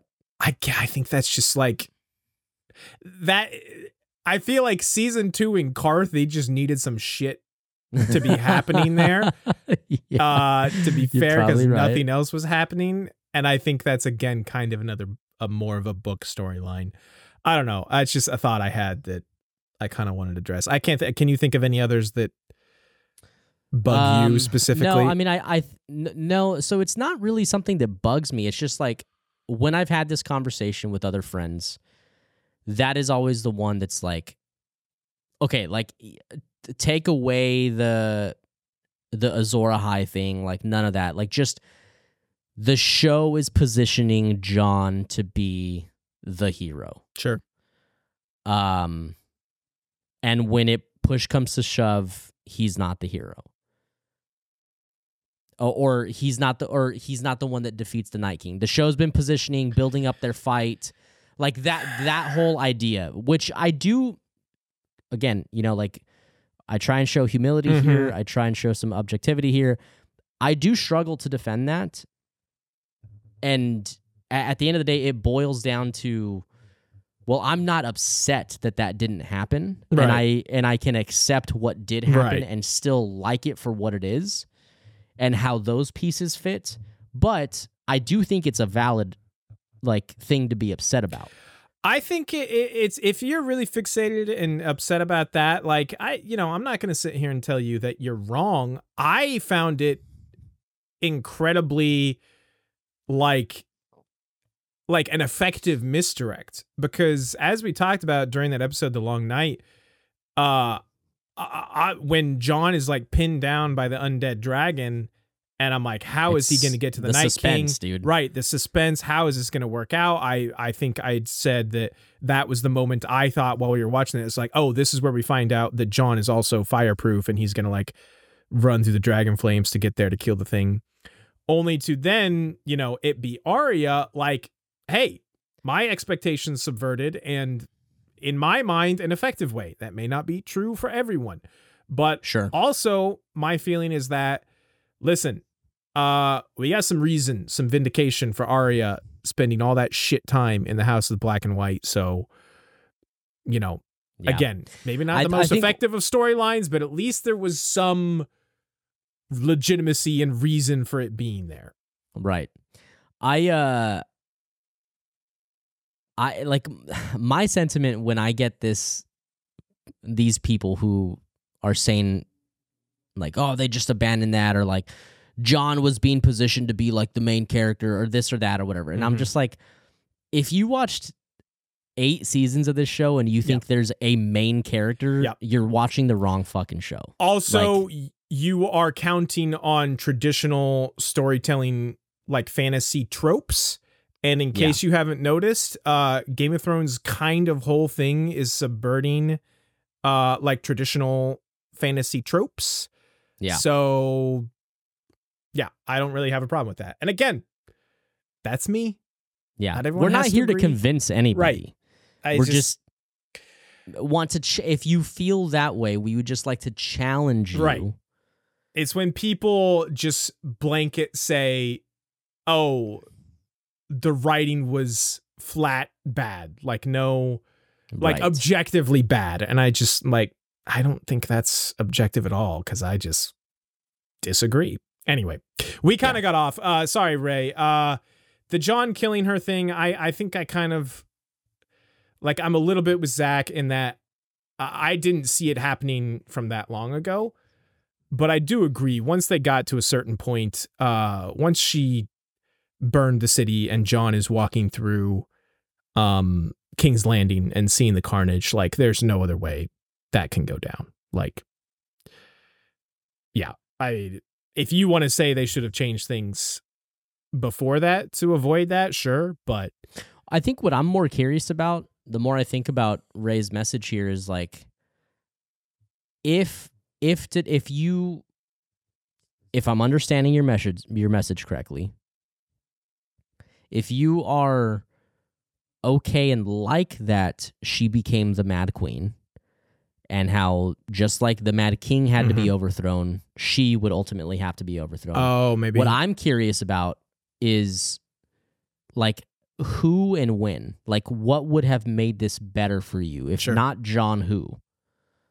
Sure. I'm genuinely curious, and feel free to DM us, or I can't recall how you sent this message, but however you did it, do it again. I'm genuinely curious, if not Jon, would you have wanted Jon to stay by her side and support her as this new Mad Queen? Respectfully, I don't think that would be the right move for. That's just not true to Jon. Right. But I am curious, what could have made that better for you? I would love to know. Yeah. Last thing Ray mentions here is with Jaime in particular. At some point, I think Brienne asks him how he wants to die. or someone does really, really early on in the show. I think that's actually Bronn that asks him that. Yes. Or they're having a conversation about it. And he says, in the arms of my lover, a.k.a. Cersei. So it sounds like, judging by Ray's comment here, he is this. Down, yeah, with the Jaime ending, because Good. That's exactly what happened. So, and I agree. Yeah. I completely agree. Ray does also go on to say, also, this is the first time any podcast I've ever listened to has responded to a DM. So that's super dope. Guys, I left this in here because I wanted to, one, thank you, Ray, for DMing us, because we truly appreciate it. We appreciate the interaction. We appreciate the conversation. True. But also, to anybody who's listening and watching, guys, like, we love interacting with your thoughts and opinions and ideas. Well, Zach does. Send them in, man. Dude, literally everything that people send. I'm just not on social media. Right, but everything that people send, you get a screenshot. True. We love this, and we love interacting with you guys. So, like, you know, definitely do that. Like, I can't express how much, like, the whole reason Scott and I do this is because we like talking about this shit. For sure. 100%. So keep that going. I think, do we have anything else, Scotty, before? Oh, we have one here. One here at the bottom from Jordan, if you want to. Yeah, so Jordan, her sentiment is that Arya has the best arc. I'll hear it. I'll allow it. I will hear this, because she is also one that is high contention for me. I love Arya because I feel like at the beginning she had this desire to be different from her sister and be on her own, be her own independent person with great fighting skills.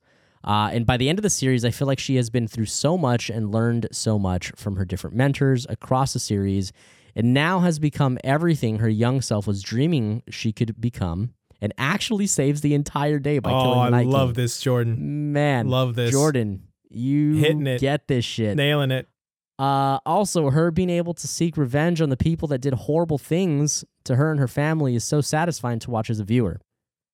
Also, everything with her and the Hound is by far the best part of the series, in my opinion. Jordan knows what the fuck she's talking about. Yeah. Let me just say that. Jordan is spot on here. I have no notes, I think, as far as that goes. I think Jordan, you are... you know what you're talking about. Here's the thing, and this is just like fucking, we're echo chambering over here with Jordan, but I will say, but this is a Jaime problem too, honestly, but like some of the middle, season 5-ish through season 6, Arya's arc is not great. Sure. Honestly, season 7 too, I think they kind of ran out of things for Arya to do. My beef with Arya late in the series is that after her time in the House of Black and White, she loses like almost all emotion. And I did not like that, because one of the things I love most about Arya's character is how fiery and emotional she always was. She's so charismatic, dude. She's, always. Right, but she always is just like so... Like, she wears her emotions on her sleeves. She always says exactly what she's thinking. You know, she gets pissed off at Joffrey. She doesn't care that he's a prince. She's just going to let him know what a dipshit she is. She's so loving and thankful to Jon for, like, the present. And... she just, you know, all her time spent with like... she's Doran. Unapologetically like just herself. Right. Always. And like I said, just very like, again, she wears her emotions on her sleeve and she's always just willing to put everything out there. After her time in the House of Black and White, she just becomes this very stoic, like, killer. And hey, when you spend time training with like the... whatever, what are they fucking called? The faceless men? Mm-hmm. Like, that's probably going to happen. Fair enough. Ra's al Ghul. Ra's al Ghul over there.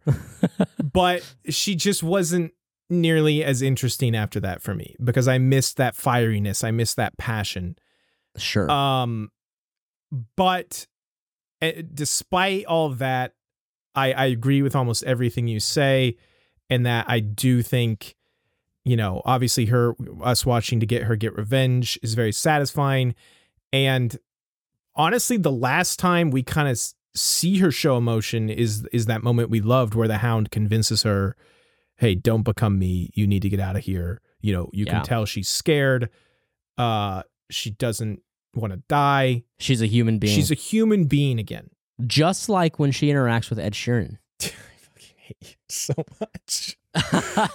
So yes, that's the one beef I wanted to air out. I needed to get that off my chest about Arya after she goes to the house in black and white. But Jordan, I think excellent opinions. Her stuff with the Hound, her scenes with the Hound is the best stuff in the whole series. Otherwise, I think you're spot on. 100%. Okay, Hannah, this is our last one here. I'll read this since Zach, this is kind of long, and Zach has stronks when he reads. Okay, Hannah says, maybe hot take, I don't know. I think you guys seem to not hate Dany as much as you say you do. I was actually prepared for way more Dany hate than there was throughout the series, and I thought you guys did a good job of giving her credit where due. I would guess that more than you guys actually hate Dany as a character, you hate the blind Dany hype. I think when I read that, I was like, boy, I fucking think Hannah might have us fucking pegged, because I didn't even realize that myself, but I think that is true. That's part one. What do you want to say about that? Yeah, I mean, Hannah? I'm going to need you to get the fuck out of my ass right now. I'll see you on Tuesday if you want to unfold my brain more, because I think you are spot on. Can I get you on retainer? Yeah, Jesus. Fuck, I need to talk about some things. Yeah, no, Hannah, I think that you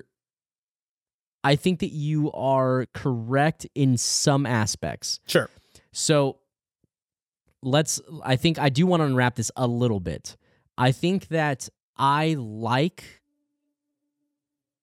Daenerys's character archetype. I like what her character's mission and goal and arc is. And I think that Emilia Clarke does it beautifully. Sure. What I don't like on a personal basis, like from a human being, I do not like people who are petulant children, who are brats, who think that they need to get what they want always. It's my way or the highway. In some aspects, it's like Joffrey, and people despise Joffrey. Yeah, true. Although she's a liberator, and he's a torturer. Yes. Right? But some of the same mindsets of my way or the highway, the my way or death, is there. It is what I dislike. Yep. Now, as an archetype, it's a beautiful arc. I think it's done excellent. So I think that there's a lot of truth to what you're saying, but I do want to clarify that, like, give me season 1 through 5 Dany, like, I would never have a beer with her other than the fact that she's super hot. I was going to say, of course you would, you liar. But I would have a beer with, she's just not somebody that I enjoy, that I would like to be around, sure. Right? Like, in the way that I love, some of the other characters. But Hannah, that's an astute observation. We can tell that you are a close listener. Yeah. And you should go into therapy or be a lawyer. Both seem to suit your skill set. I would just like to say that I appreciate this sentiment from Hannah, because I think that justifies, like, that we did try to be, and I know I tried to be, especially as objective as possible when we were doing, like... You are so full of shit. No, listen, I'm being genuine here. We were trying to be as objective as possible when we were doing, like, Who Be Thrown In, and even though there was plenty... I was trying to be as objective as possible, and you were...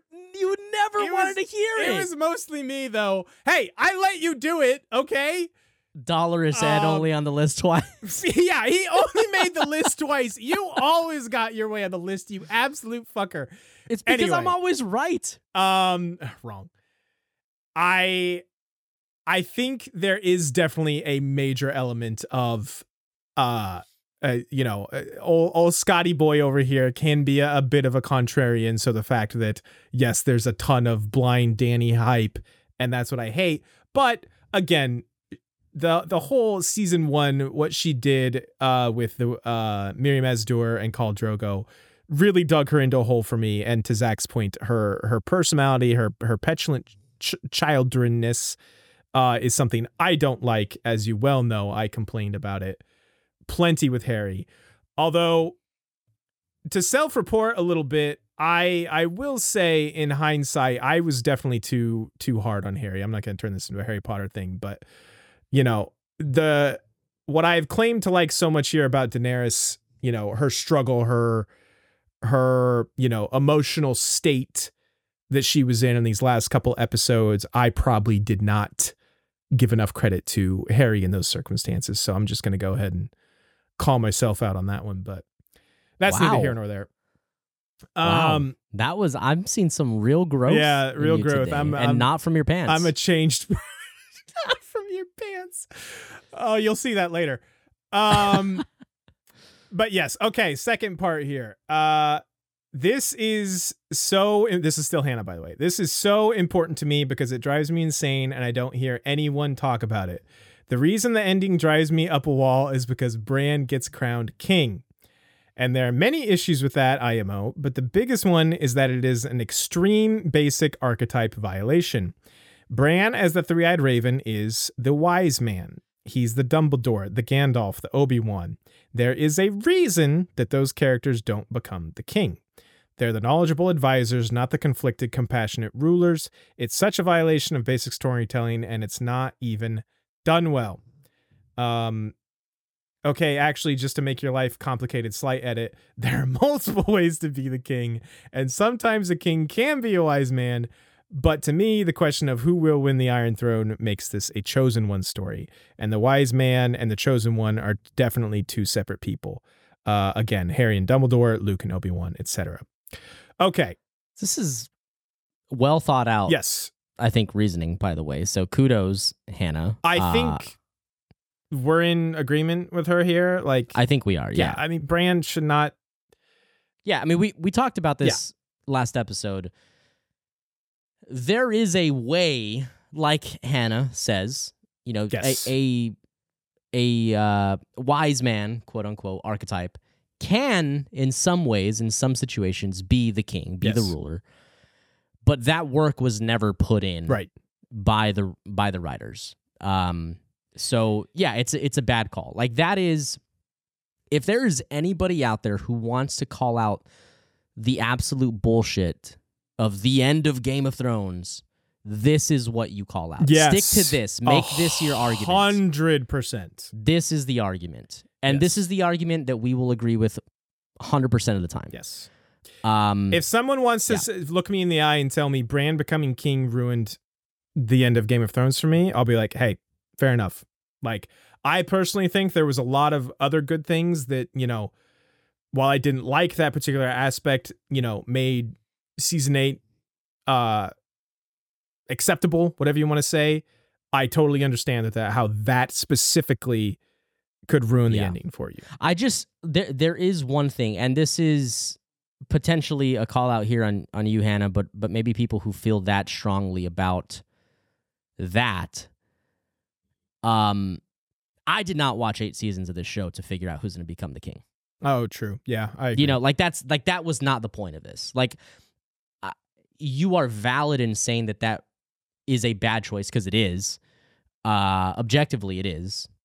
But it's just so interesting to hear people say that, like, it ruins the ending. It's like, man, I am sorry that you watched this show and cared that much about who became king that you let that hurt the other beautiful moments in the series. To be fair, you know? I don't think Hannah is specifically saying that's like the only reason she watches the show. She's just saying the question of who will win the Iron Throne makes this a chosen one story. Right.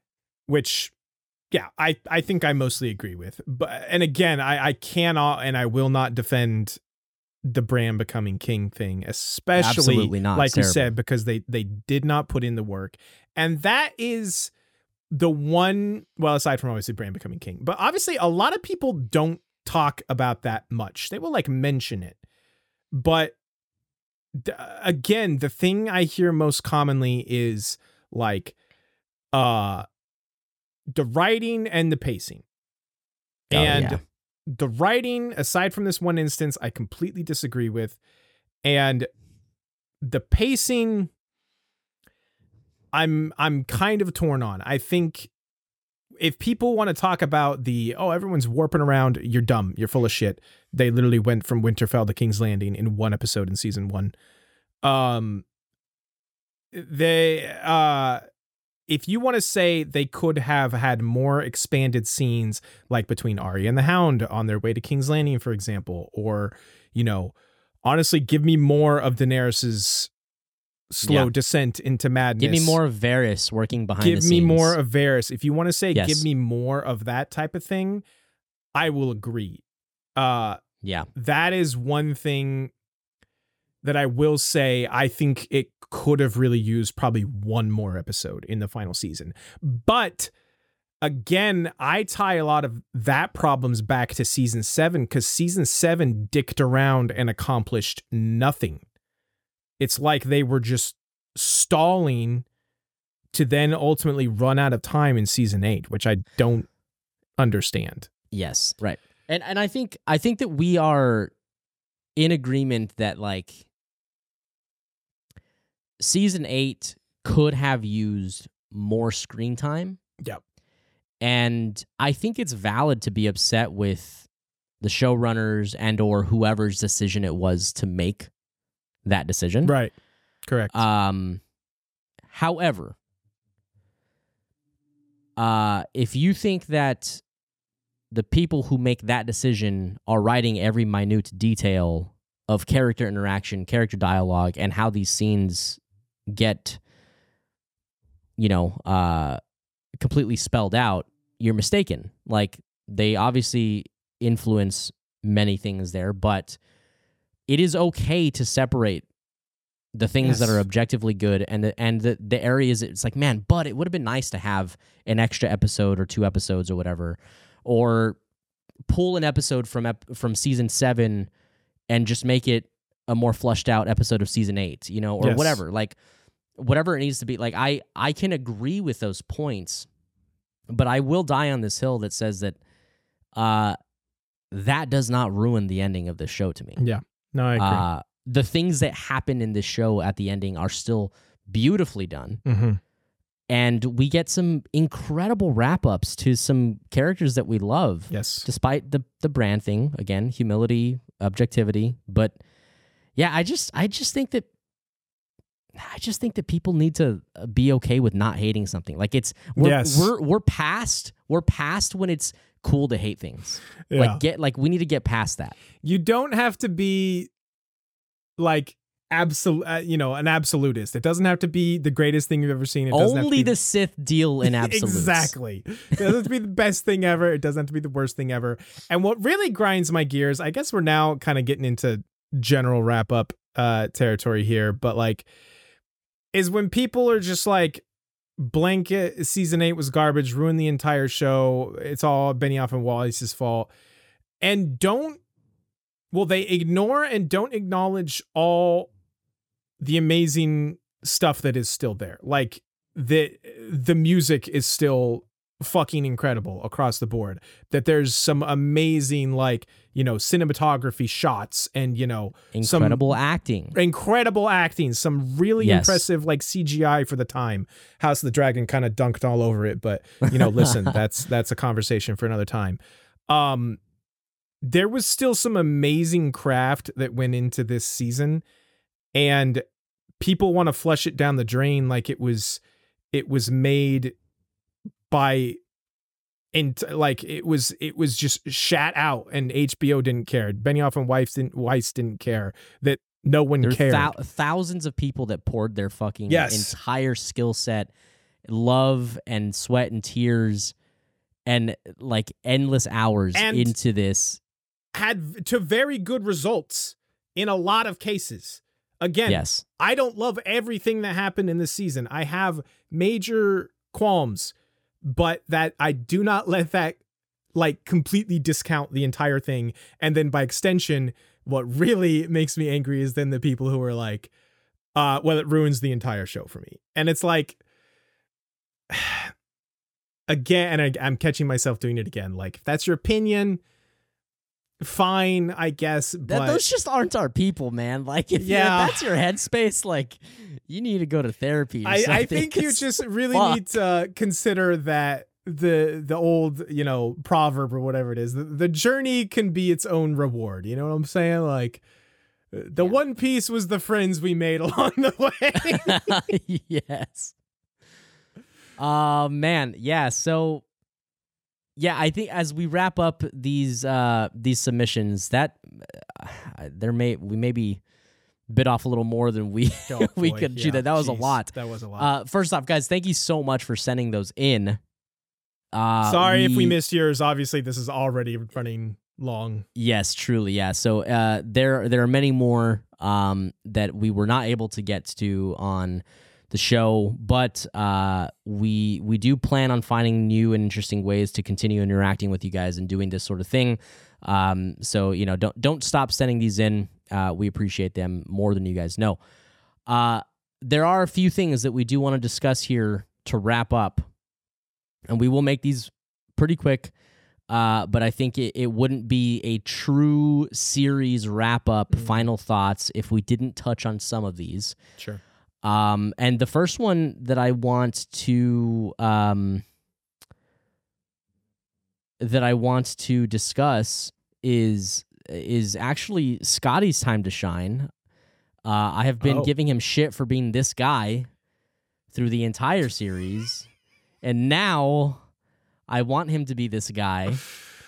I would just like to hear from you, Scott, a little bit about what are some of the best changes from book to the screen. Okay. And some of the areas that maybe you wish could have been expanded on or dived into a little bit more from the books. Okay, well, not to be that book guy, but no, I'm just kidding. Now's your time. Right off the bat, because we already talked about it, and this one immediately jumps to mind. I think one of the easiest, best changes is that season one scene that was created entirely whole cloth to add time, basically, between Robert, Bobby B, and Cersei. I think that really fleshes out their relationship and is just a fantastic scene between the two of them. The expanded role, and this is difficult because what's difficult to talk about this is like some of the stuff I'm thinking of like could theoretically still be coming in the books. Sure. But I mean, I'm still coming in the books. Obviously. So. I want to give a lot of props, and we've done this many times, but to the casting.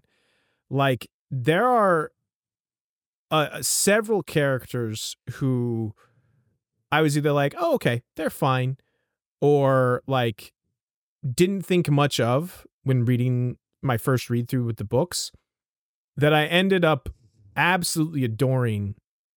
And I think a lot of that has to do with like the actors who were casted as them and their performances. I think one that you mentioned to me a while back was Rory McCann, right? Rory McCann as the Hound, I mean, is a huge one. I mean, I liked the Hound in the book, but obviously Rory McCann takes him to an entirely new level, and he's probably my favorite character in the entire series. Oberyn is a huge one. Like, Oberyn in the books, I recall on first read, I was like, he's kind of a, a cocky jackass, but he's all right. He seems all right. Like, I wasn't like super into him. But I was just kind of like, hey, he's here to help my guy Tyrion, and I'm here for that. So that's cool. But I didn't like love him specifically. I know a lot of book readers did, but on my first read through, I was not that way. And then obviously I think, what's his name? The actor, you got to help me out here in my memory. The actor of who? Oberyn. Oh, Pedro Pascal. I think Pedro Pascal's success post Game of Thrones kind of speaks for itself for how unbelievably charismatic and good that guy is. The dude is like, did you ever watch Narcos also? I have not. I do want to. Man, he's fantastic in Narcos also. I hear he's basically fantastic in everything. I've seen it. Yeah. The other one that comes to mind for sure is Davos. Like, Davos is like an okay character in the books. He's fine. Yeah. Right, from what I've read. The stuff that is happening around him is interesting. He himself is like kind of just whatever. But obviously he's one of my favorite characters in the show. Liam Cunningham, I think. Liam Cunningham, yeah. Just fantastic. He's also been doing more. Yeah, he's in that new show from Speak of the Devils, Benioff and Weiss. Have you seen that trailer, by the way? Called Three Body Problem. It's Netflix's new big thing. No, I will have to check that out. Does it look good? Consider me very intrigued. Interesting. We'll maybe we'll have to do something with that. That comes out in March, I think. Anyway, I would say those are the biggest strengths in the adaptation. Music obviously comes to mind as well. Sure. Like, what I'm really curious about is storylines. Okay. Like, is there anything that jumps out?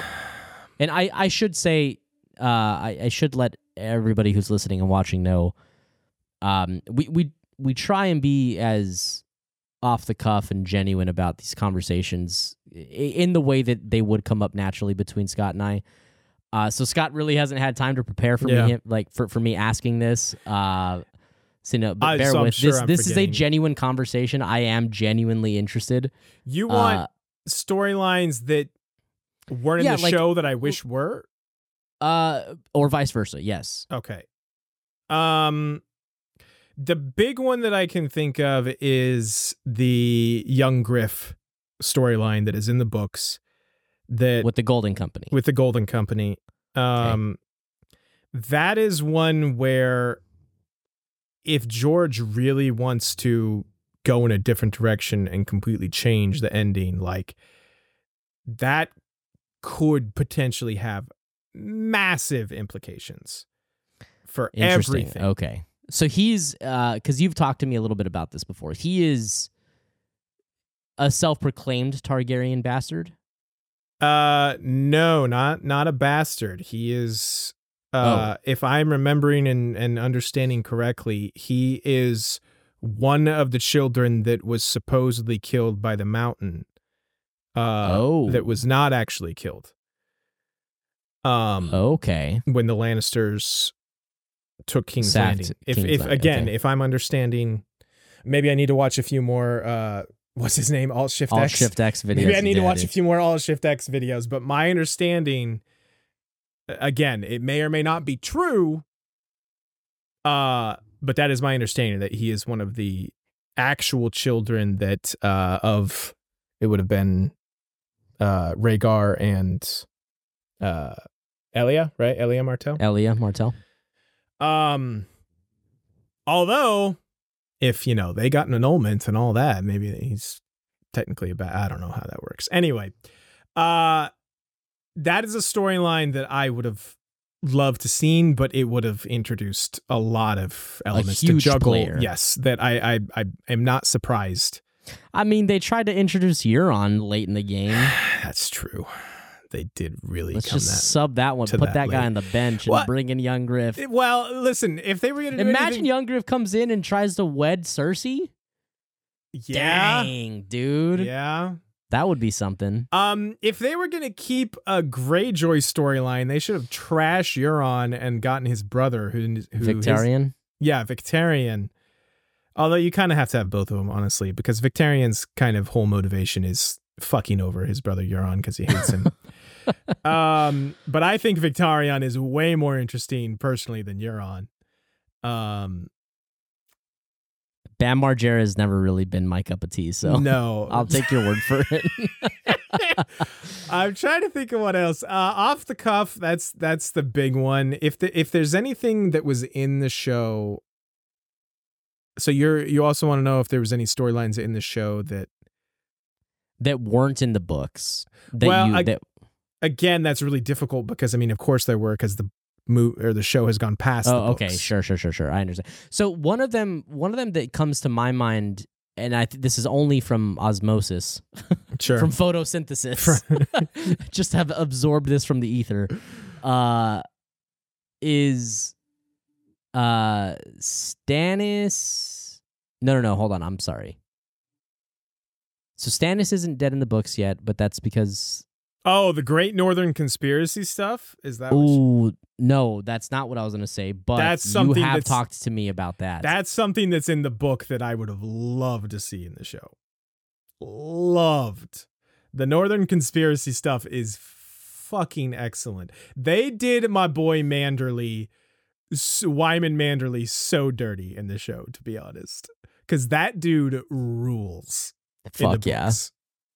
Hell yeah, dude. But again, like, the books are fucking 80 years long and George is never going to finish them. Like, I understand. That's why I've always said this about, like, adaptations. It's like, I try as much as possible, and I fail at it plenty, believe me, but I try to keep them as separate as possible in my mind and appreciate them as their own separate thing. Sure. Makes sense. Okay, something that this can be short, but I am curious how you feel Game of Thrones has impacted television and pop culture, the way that TV shows are made. You think it has impacted in a positive way or a negative way? Well, it's in an interesting place because it was kind of the last...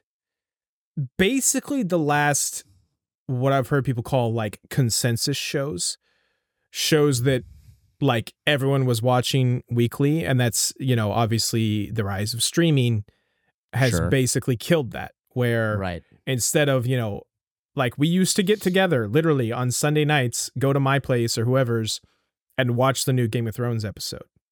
Right. And that shit just doesn't happen anymore, like... for any show. Like, maybe, like, you know, there are some passionate people out there that are, you know, meeting up to watch. I don't fucking know. But in massive, yes, in waves. The mass appeal, like, there is nothing else since Game of Thrones, and a lot of this was due to the time in which it came out, that it was kind of the last consensus. Everyone was watching it. Everyone was talking about it. But now streaming has kind of killed that. Like, shows are released in batches now, you know, and you just binge them and then you talk about them whenever. So I don't know. It's interesting that you ask if it's had, like, an impact. It almost feels like it was the last of a dying breed, you know? Well, you know what's interesting, though, is... So I don't disagree with that, but... I kind of felt that with House of the Dragon. No, for sure. And that was the other thing I was going to say, was like, it almost felt that way again. And House of the Dragon is only in its first season. Right. So I wonder if it will gain that traction. You think so? Is that a fair comparison? Because it's a continuation of... Well, I guess what I'm saying is, like, when the first season of Game of Thrones came out. Right. But it was unknown at that time, whereas House of the Dragon is like an established franchise. You see what I'm saying? Yes, and I'm saying that, like, I'm disregarding the fact. I'm not saying that it's better. I'm just saying that it is only in its first season. It's in its conception still. Right. And it has room to continue growing. Will it build sure. to what Game of Thrones was season 3? Sure. I mean, because that's, I feel like, when it really hit, like... everybody was watching in every household at the same time. For sure. You know, and I don't know, you may be right. You know, it may just be the whole streaming thing, which, you know, I think is very real. Do you think it has set, like, an expectation in, like, what we're looking for? Because, like, I know I can speak to this personally. Like, it has been difficult for me to seek out a fantasy yes. show because of Game of Thrones. Yeah. It has for me, if that's what you're asking. And it sounds yeah. like it has for you. It's like... Oh, yeah. I feel like... And part of this is because I just feel like there is so much more out there these days. Sorry. Dog's barking. That's all right. Cat in the house. Don't go back that way. Don't go back that There's just so many choices out there of things to watch that I find I just like my standards are like through the roof high, where I'm just like, if this isn't like, oh, are we getting, we might get, oh, a Murphy appearance. OMG, look at her.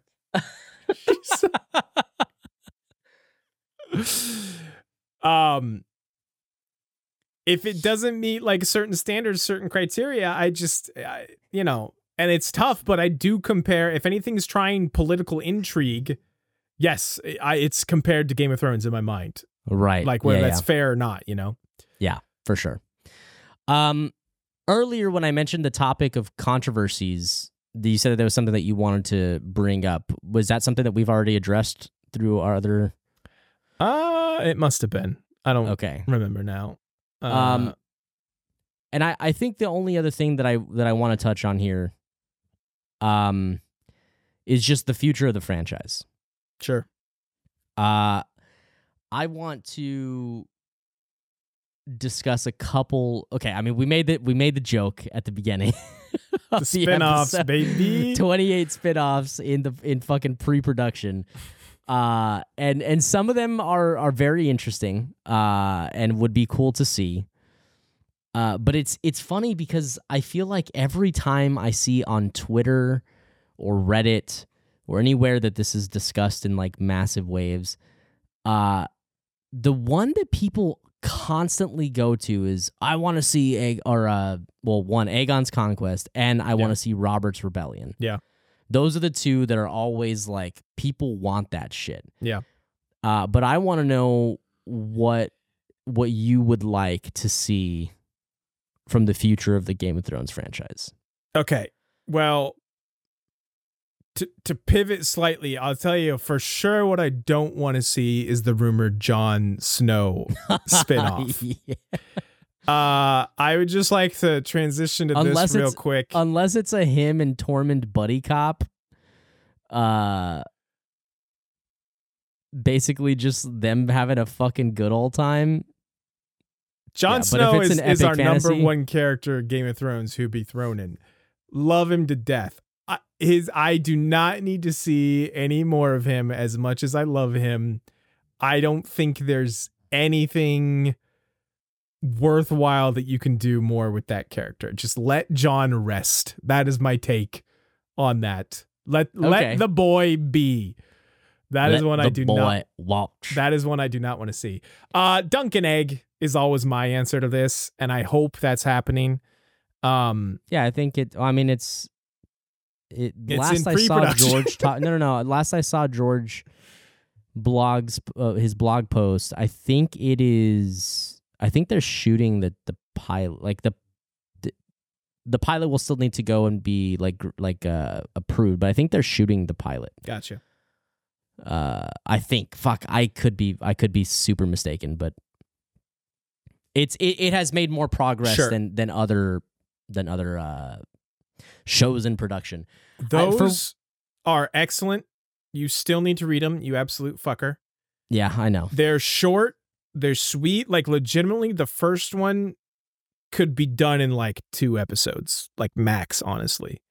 Okay. Like, conceivably, like, an hour and a half. Like, you could tell that complete story and tell it very well. They're short. They're very good, impactful. They're just a cool look at, like, a different period in Game of Thrones history. I am all for those. But the other thing I will say is that I was not like super stoked on House of the Dragon. You know, I'm not a filthy common that loves the Targaryens and dragons. And then that shit came out and it was good. We fucking loved it and it was great. So yeah, you know what? If it's made well and done well, I don't really care what it is. I'll be there for it.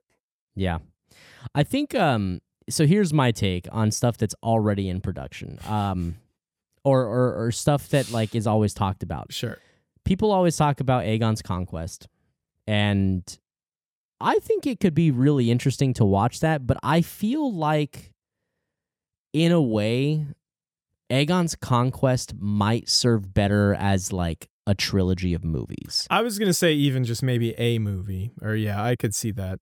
Because how much... It'd be like a 5-episode miniseries. Sure. I mean, I kind of would love to just kind of see a, like them Lord of the Rings, that shit. Yeah, sure. Like that would be cool. I just don't think that there's enough there to like there's not, I mean, I guess there could be, but the things that we love about Game of Thrones and House of the Dragon is the politicking, right? The underhand, like back deals, like backroom conversations, character build. Like this is effectively, Aegon's Conquest is basically somebody just steamrolling through the fucking Seven Kingdoms. It's a dragon curb stomp. Yeah. So yeah, I think that just maybe a movie or a trilogy could be really cool to see. But the one that I will never give up on, and it will never get done, is I would love to have something about like whatever the fuck the Five Forts is. Yeah, I mean the Five Forts. You know, I fuck with the Five Forts. Yeah, and or like even just like, and I'm sure that this would probably be covered because it's in the same kind of region. But like,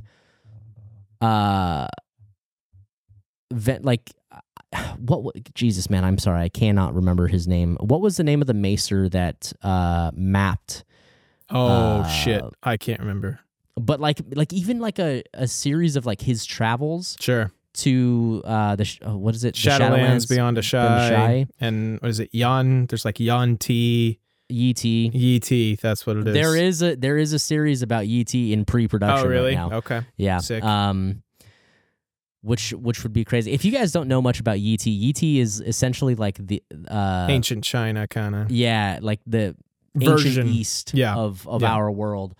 Very interesting stuff. Yeah, and I also think, like incredibly rich. Like, I think a Game of Thrones, a Song of Ice and Fire world fantasy take on like an ancient China story could be fucking insane. Fucking sick. Absolutely. Yeah. Yes.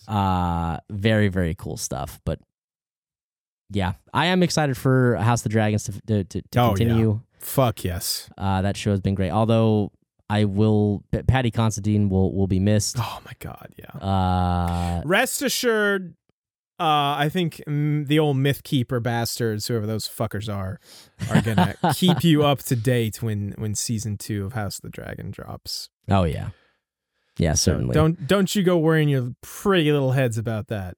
I think that's about everything I had. Scott, was there anything else you wanted to talk about and wrap up here? Did you want to like rate the seasons, or do we want to? I think we do that another time. Okay, we'll see. Yeah, I think for sure we want to do some kind of either a character tier list ranking. And then like an episode or scene, something ranking or tier list of some kind as well. I have one last question for you. Okay. Was Game of Thrones as a completed series better upon this rewatch than the first time watching it all the way through? I think so. I think so too. I feel like I got almost like a sense of like closure and like I had a lot of realizations of things that I cared for. Realizations and almost relief, because there was, like we talked about many times, part of the reason we want to do this was like, why haven't I gone back to it? Was I really not into season 8? And it turns out I actually really liked season 8, and I've talked about this many times. I think it's so important, like the weight of expectations on anything that's so anticipated like this is crazy. And like once you are free of that weight of the crazy expectations that a finale like this has to bring, like you can just enjoy it for what it is. You can enjoy it for the little things. You can enjoy it for the cinematography and the really good scenes. And you don't have to hyper focus on, oh, Bran was king, so that ruins the entire thing. You know what I'm saying? Yeah. Agreed completely. So. Yeah. Ditto. Echo chamber. Same thing. We love a good echo chamber. Here. Well, guys, I think that is going to do it for this recap in hindsight episode. We appreciate you guys so much. Thank you to everybody who submitted some feedback, some comments, calling us out on our bullshit. Sarah, thank you, for doing that. Yeah, asshole. I know.